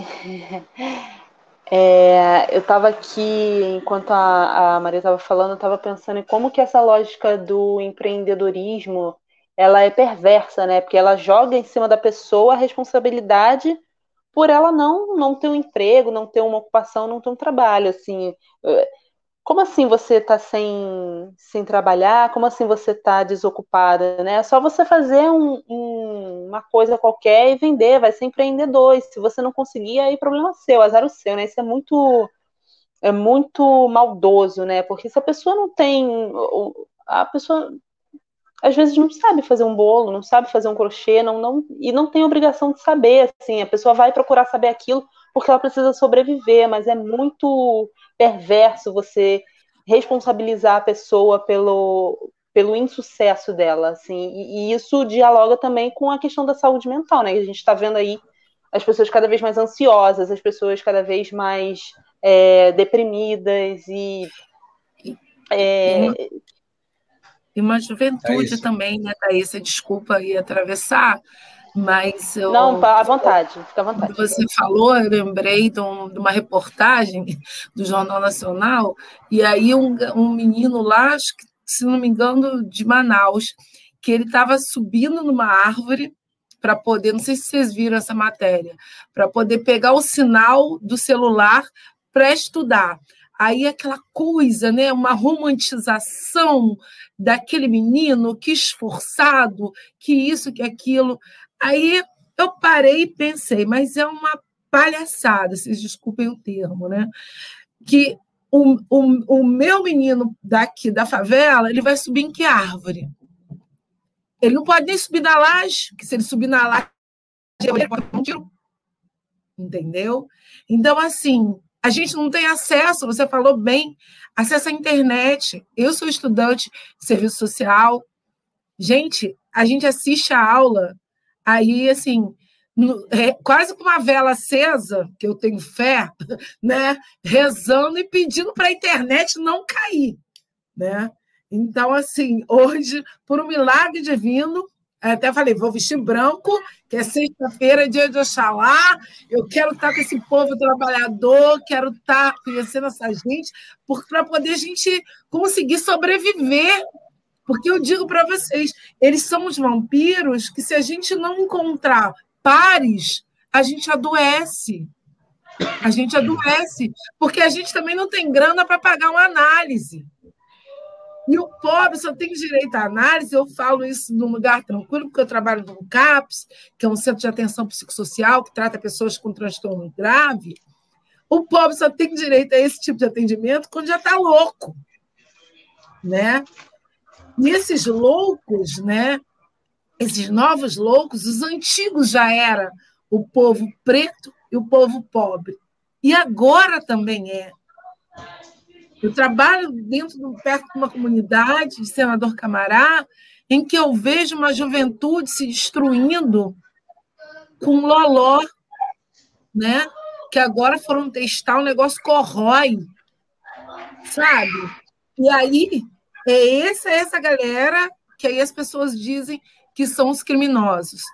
Quando o verdadeiro criminoso não, não, não tem nome, aí a gente culpa o sujeito, e aí entra com esse papo da meritocracia. Então, assim, atingem, está atingindo também a nossa juventude. A nossa juventude está adoecida. As companheiras cuidadoras contam de filhos que estão com problema com isso, que aquilo, sabe? E às vezes a gente fala assim: o que, que a gente vai fazer? Como é que a gente vai se organizar? E a gente pensar mesmo. Eu concordo com a Maria que vai ter que ter eleição, mas a gente vai ter que mudar a nossa forma de militância, porque assim, eu falo por mim. Eu acho que no governo PT a gente se acomodou um pouco e esqueceu de brigar, de cobrar e de continuar cobrando. E olha que eu sou lulista, eu não sou petista, mas eu sou lulista. Então a gente esqueceu de continuar cobrando. A gente tem que retomar isso e fazer quando você traz que o Getúlio Vargas ele só é, é, é, assinou lá para ter a, a, carteira de trabalho. Por quê? Porque os, os trabalhadores enchiam eles de ameaças, faziam paralisação, faziam movimento, né? Diz que na época eu, eu li um documentário, eu vi num documentário que ele tinha um setor só para escutar os trabalhadores. Hoje, quem escuta os trabalhadores? Tiraram o nosso Ministério do Trabalho, gente. E a gente não fez nada.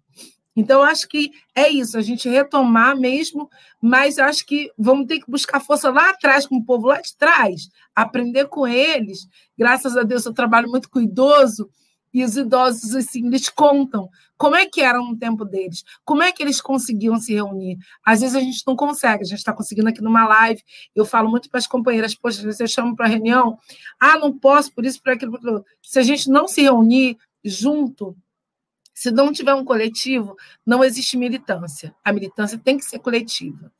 Obrigada, desculpa aí te atravessar, Thaís. Imagina, foi muito, muito pertinente o seu, o seu comentário, Ana. É... Nossa, que até assim, sem, sem saber né, o que dizer, porque a Ana já, já falou tudo, assim. É, acho que isso que a gente está fazendo aqui, né, em torno do. É, a gente está fazendo uma live por um, um uma frente, né, que se organiza. A gente tem vários militantes partidários dentro dessa frente. Tem gente que não não não constrói nenhum partido, mas que constrói a frente com a gente, né? E e é isso. A gente semana passada, antes do, da internet do do Glauber cair, ele estava contando sobre os centros socialistas, né, que são espaços de socialização para as pessoas, as pessoas poderem se encontrar, para as pessoas poderem conversar, para ser uma alternativa à mesa de bar e à igreja, que hoje são os lugares que as pessoas têm para se reunir, né? E é, é, é isso que a Ana Gida falou, é, é, tá totalmente correto, né? Se a gente não, não tiver uma organização coletiva em torno de um, de um objetivo comum, a gente realmente não, não tem nem por onde começar. Alguém abriu o microfone para falar alguma coisa e eu acho que eu. Posso falar? É... Sim, Pode? sim, vai lá.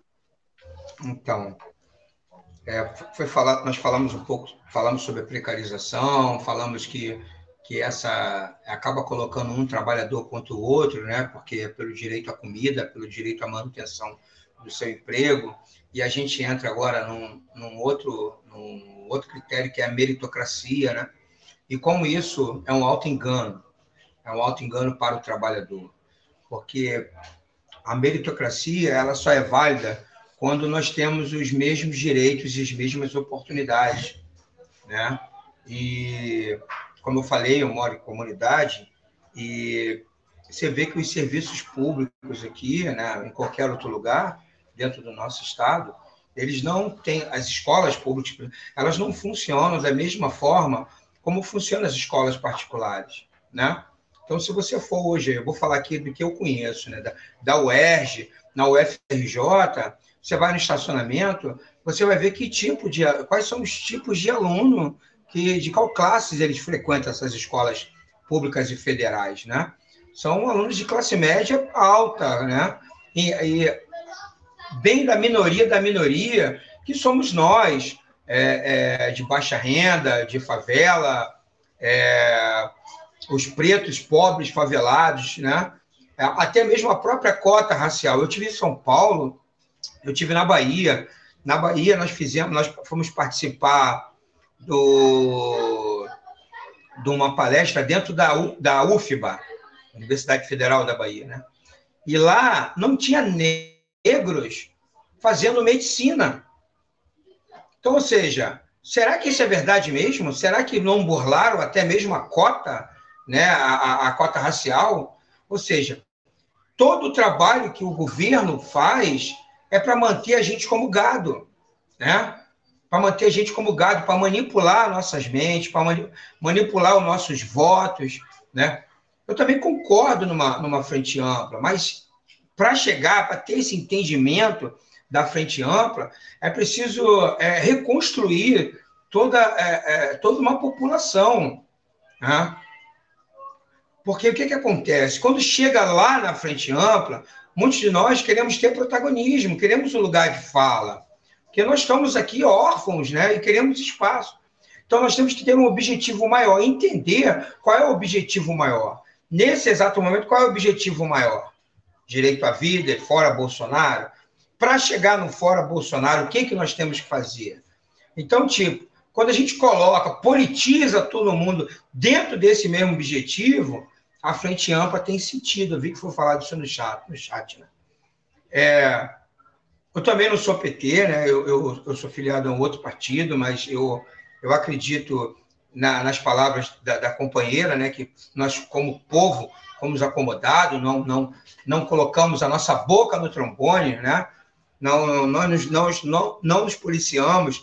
Eu falo isso muito aqui na comunidade, que na época do Lula, nós tínhamos um, um poder de compra muito maior. Né? Eu estou falando como povo, como trabalhador, como dignidade, né? nós tínhamos um pouco mais de dignidade, né? Ah, já ouvimos essa história da filha do porteiro se formar e tudo mais, mas foi verdade isso. Isso foi verdade, isso aconteceu, né? E agora? Então, isso é possível acontecer? De forma alguma, né? Então, nós temos muitas coisas é, é, é, para pontuar, para nos conscientizarmos como frente ampla, né? é, nós temos que ter um objetivo, nós temos que botar na nossa cabeça qual é o objetivo maior. Né? Eu, na minha cabeça, eu penso que o objetivo maior é fora Bolsonaro, então qualquer um que vier, é, é, principalmente de esquerda, para o povo trabalhador, vai, vai, vai ser melhor, vai ser bem melhor, entendeu?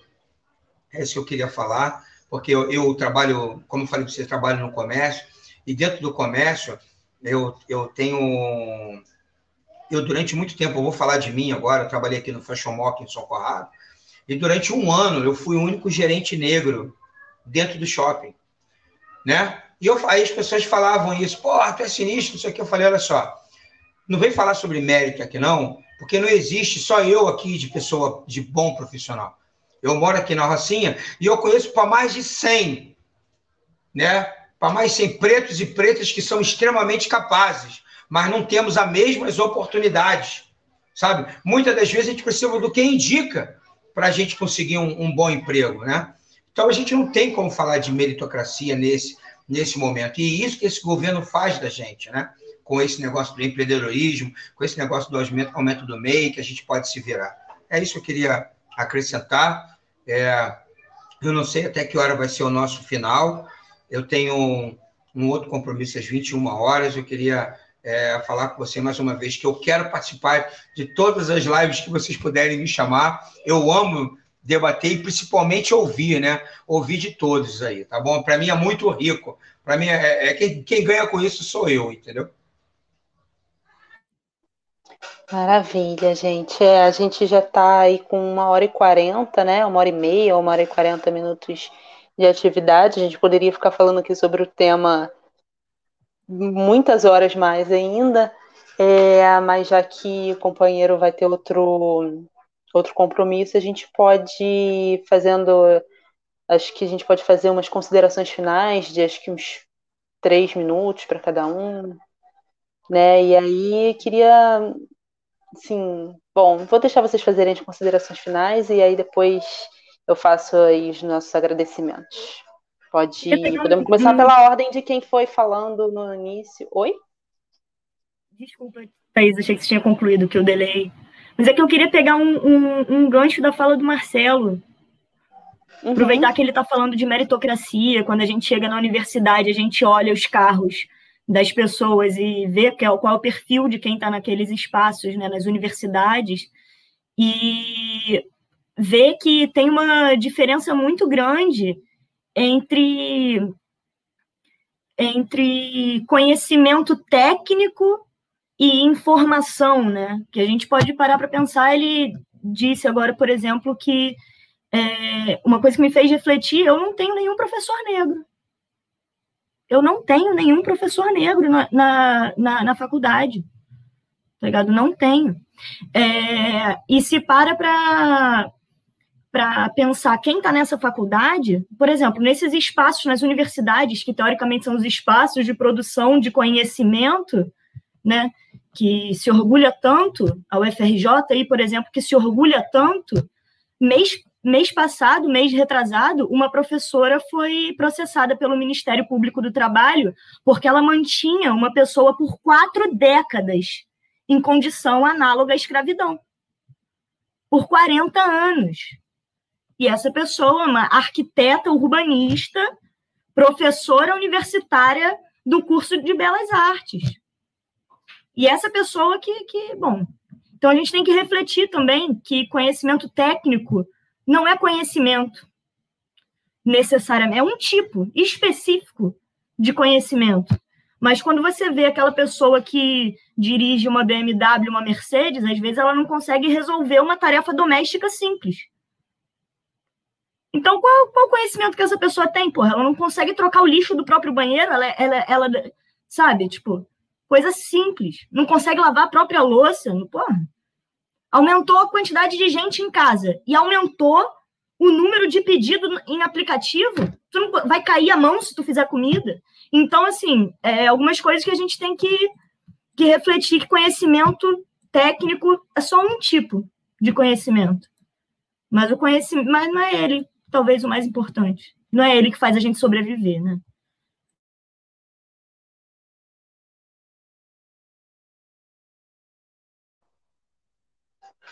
Perfeita, perfeita colocação. É...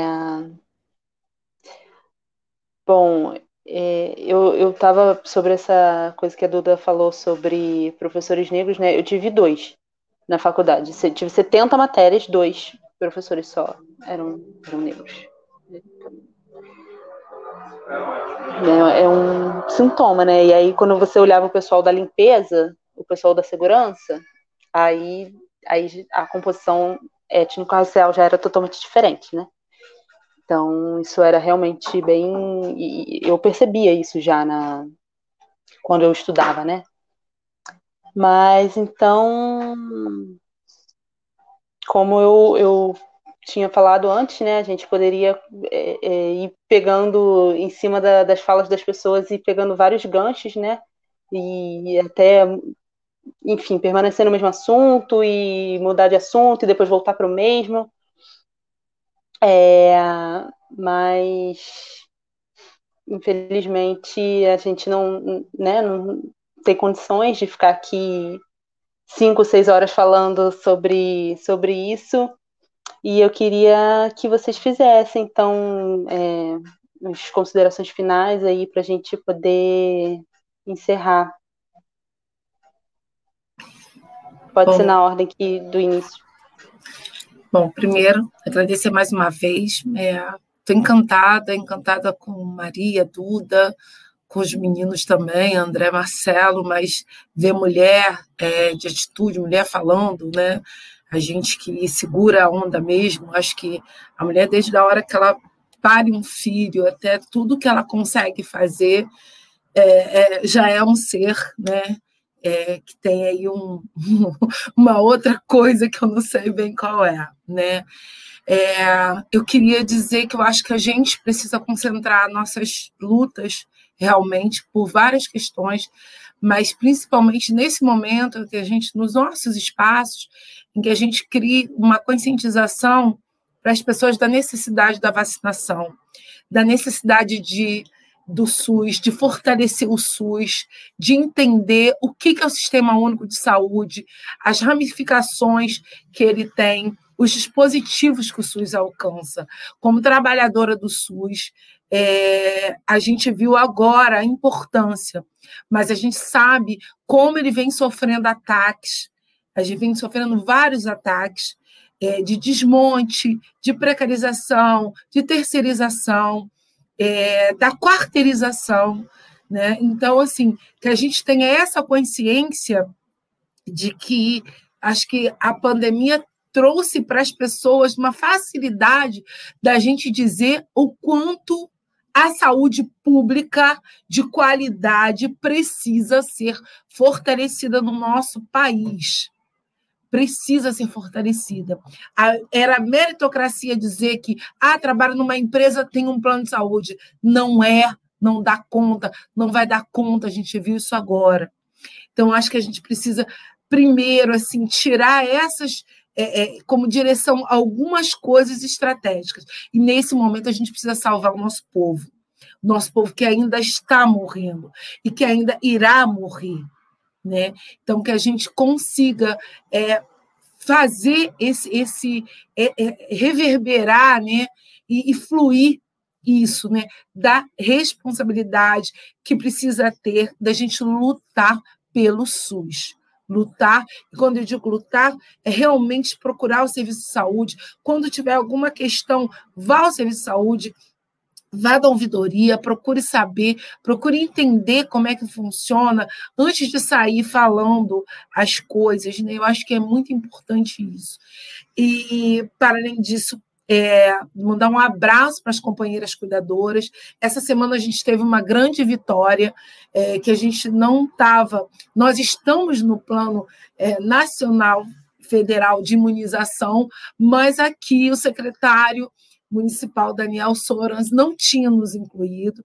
Nós conseguimos isso na mobilização das companheiras, junto com o Ministério Público, junto com o Ministério Público do Trabalho, com o apoio de alguns parlamentares, sim, mas principalmente a mobilização das companheiras.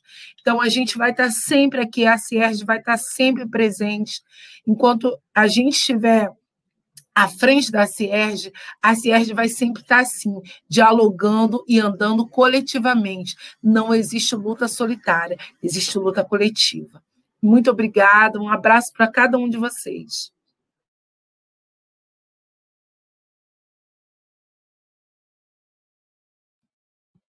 Vou fazer as considerações finais rapidinho, que eu já tomei a fala anterior. Gente, mais uma vez, agradecer de estar aqui com esse debate tão rico, com esse aprendizado enorme, com, com, essa, com esse calor no coração, porque nesses tempos difíceis a gente acaba ficando muito desesperançoso, né? A gente acaba não vendo luz no fim do túnel, mas eu acho que se a gente olha para o lado e tem mais gente para caminhar junto, a gente chega mais longe. Então, estou é, com o coração quentinho aqui depois desse debate, que claro, deixa a gente com sangue nos olhos, mas eu acho que, que é isso mesmo, né? A gente tem que é, é só a luta realmente que vai transformar a nossa realidade, seja é, no seu ambiente de trabalho, seja formando sindicatos, seja formando cooperativas de trabalho. É, é, lembrar que nós somos trabalhadores, antes de tudo, e ter muito, muito orgulho disso, né? Porque quando a gente quer colocar, quando querem colocar na nossa cabeça que nós somos empreendedores, querem colocar também na nossa cabeça o pensamento do patrão, né? E o pensamento do patrão não é o pensamento, é, não é o que contempla quem é preocupado com o valor da cesta básica, né? É quem, quem come camarão, tá ligado? Então, tipo, a gente está preocupado com o aumento do valor da cesta básica, né? Então, a gente é trabalhador. É, então, é, acho que essa fala da, da Ana Gilda foi muito importante. A gente, nesse momento, mais que tudo, lutar pelo SUS, é, lutar também pelo reconhecimento de que a classe trabalhadora tem direito a tratamento mental, cara. A gente tem que se preocupar com a nossa saúde mental também, né? Essa reflexão de não pense em crise, trabalhe, é, a gente está tomando um caminho quase suicida, né? Se a gente não, não conseguir olhar para si e se cuidar. Quantas vezes a gente. Bom, é muita gente que certamente, às vezes, deixa de ter uma alimentação saudável, por exemplo, por conta do, do valor de cesta básica. Então, algumas coisas mínimas, como, por exemplo, a luta por questões que a gente, teoricamente, já tinha resolvido, né? Lutar por férias, lutar por oito horas diárias de trabalho, a gente está tendo que lutar por isso de novo, de novo. Então, é, como, como foi colocado aqui também, não é porque a gente conseguiu um direito que ele é garantia de estar de, de tá aí para sempre, os nossos direitos estão cada vez mais reduzidos, e se a gente deixar isso acontecer, é, é, a gente não vive, a gente não sobrevive, e não é só pela sobrevivência que a gente tem que lutar, a gente tem que, que a gente tem o direito de viver, não só sobreviver. A gente tem o direito de passar um fim de semana com, com a nossa família, sem estar se preocupando é, de ter que entrar dinheiro naquele momento, enfim, a gente tem que ter vida, de fato, para além de, de dessa noção da máquina, né? Porque quando a gente presta um serviço, muitas vezes a gente não é visto como um ser humano, a gente é visto só como, como aquele serviço, né? Então, somos seres humanos e, mais importante ainda, somos trabalhadores. Então, é, vou encerrar aqui minha fala. Fico muito contente mais uma vez por esse convite por ter conhecido é, Ana Gilda, Marcelo, André, Maria, por ter esbarrado com ela de novo. Com certeza a gente vai se esbarrar ainda muitas vezes aí, porque é, quem é de luta sempre se encontra. Então, gratidão enorme pela, pelo convite, respeito enorme pela Frente Ampla Suburbana e vamos tocando a luta.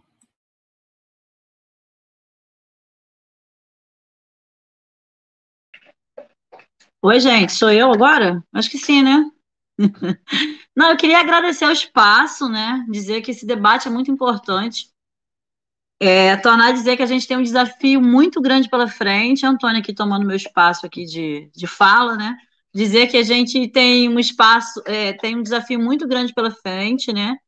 É, vamos enfrentar é, várias coisas, mas a gente tem que estar tá unido e não esquecer de organizar os trabalhadores, né? Eu vejo é, o, o, quanto a gente perdeu, o retrocesso que foi, né? Reforma trabalhista, reforma da Previdência, trabalho intermitente.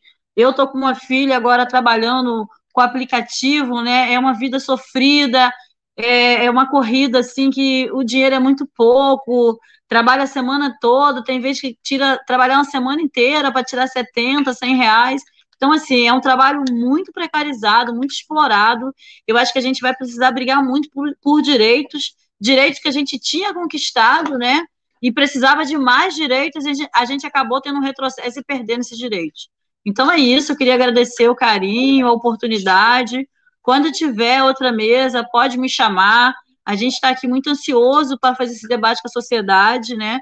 E a gente tem que estar tá aí é, lutando sempre é, por um SUS de qualidade para todas e todas, escola pública de qualidade para todo mundo, e o direito do povo viver, comer, trabalhar, é, ter educação, saúde de qualidade, porque a gente precisa disso. A gente precisa cuidar é, da nossa família, dos nossos filhos, dos nossos amigos, e estar tá aí na frente dessa batalha muito grande, né? E ver essas mulheres incríveis aqui fazendo esses discursos maravilhosos me deixa muito animada, é, sabendo que a gente tem muito desafio pela frente, mas somos fortes pra caramba e a gente vai vencer. Então, queria agradecer a todas e todos e até breve.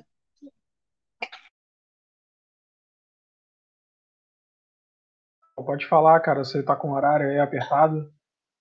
Obrigado, gente. Obrigado. Ah. gente, mais uma vez agradecer, né? É, eu participei é, nos últimos cinco meses, né, da comissão eleitoral do Sindicato dos Correios e eu pude dialogar com vários representantes de outros partidos de esquerda, né? É, e realmente não tem como a gente barrar o genocida sem uma frente ampla.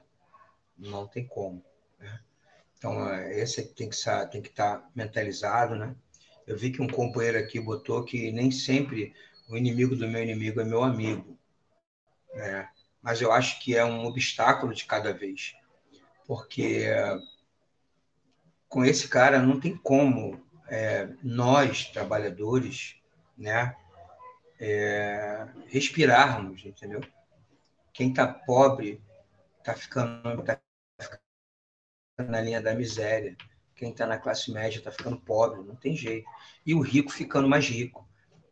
Então, acho que tem que ser assim, uma luta de cada vez, né? O objetivo principal da Frente Ampla é tirar é o fora Bolsonaro. Tem que ser esse. E depois nós temos que tomar o nosso lugar de espaço como povo, né, como militante, como eleitorado, como eleitorado e, e, e, cobrar, aprender a cobrar, aprender a exigir. Nós fizemos agora no sindicato uma campanha é, na luta pela vacina e convocamos a categoria que são quase são quase 350 mil trabalhadores no município do Rio de Janeiro para apenas compartilhar ah, os posts do sindicato marcando tanto o governador quanto o Eduardo Paz e esses compartilhamentos, eles não chegam a mil compartilhamentos, a dois mil compartilhamentos. Então, a, o povo ainda está naquela de chegar é, a cobrar um para outro, de não saber cobrar da forma correta. Né? E nós estamos um passo à frente, a gente também tem que dedicar esse tempo para politizar as pessoas, o máximo de pessoas que estão ao nosso redor. Diz que o caminho é muito mais do que esse, né?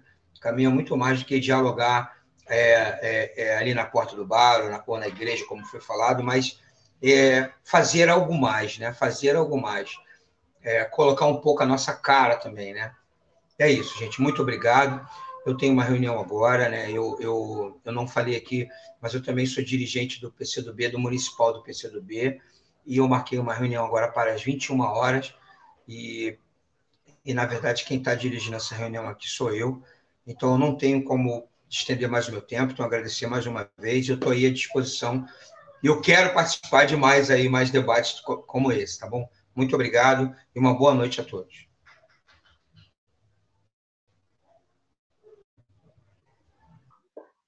Acho que agora sobrou para mim, né?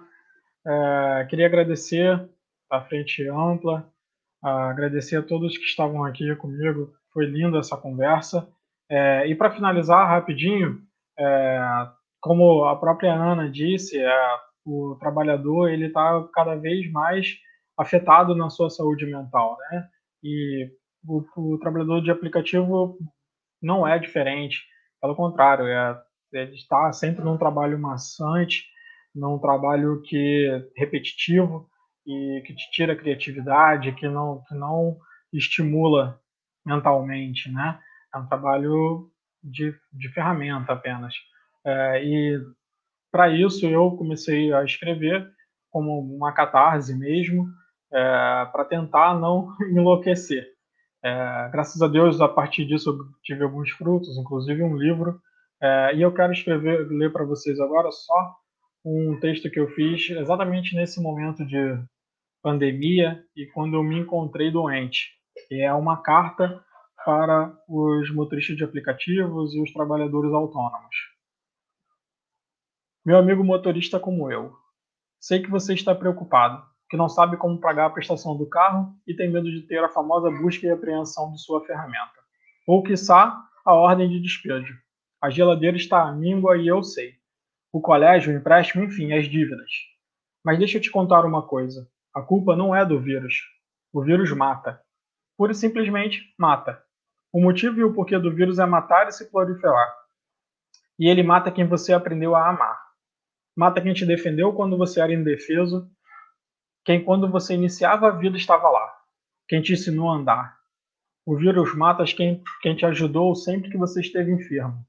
O vírus é impiedoso com as mãos calejadas que um dia, que um dia enxugaram carinhosamente o seu rosto. Está difícil e acredite, eu sei. Cuide-se. Pois já percebemos que ninguém cuidará de nós. Não estão preocupados conosco, com os seus, com os nossos. Que para eles são apenas mais uns, descartáveis. Uns cinco ou sete mil coitados. Não se exponha. Não por eles. O banco já lucrou demais com seu suor. Não o faça lucrar com suas lágrimas. Não vale.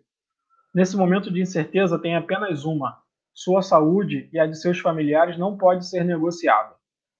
Eu sei que assusta, principalmente sabendo e saber que estamos entregues à própria sorte.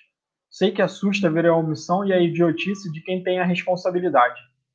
Mas por mais que isso possa ser difícil, mantenha a calma. Sua família depende disso. Cuidar de você e dos seus é um direito, não um privilégio. Mais uma vez, cuide-se.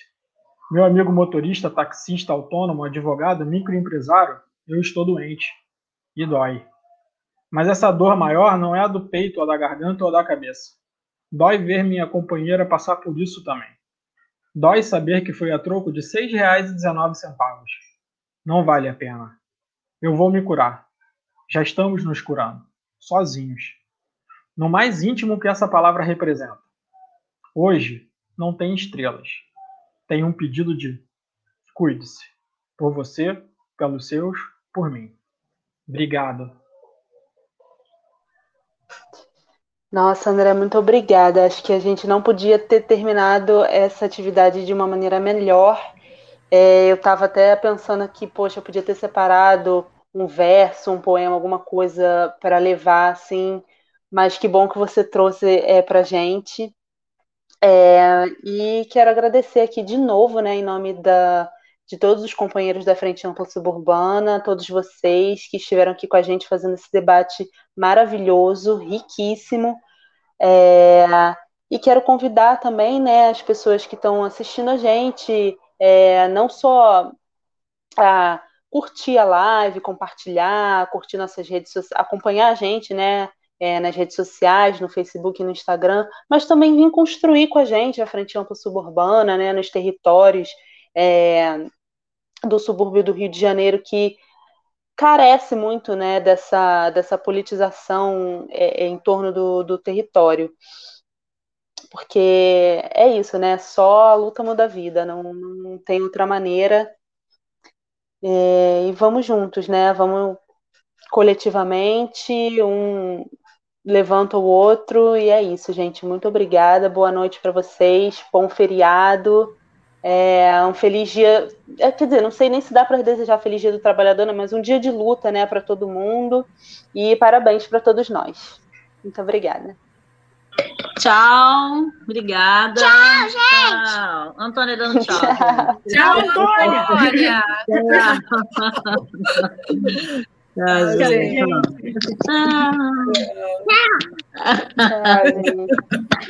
Que linda. Chique.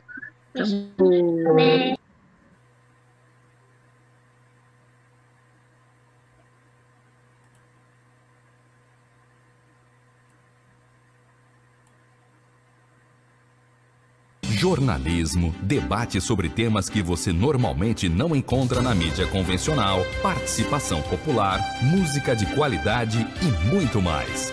Web Rádio Censura Livre, a voz da classe trabalhadora.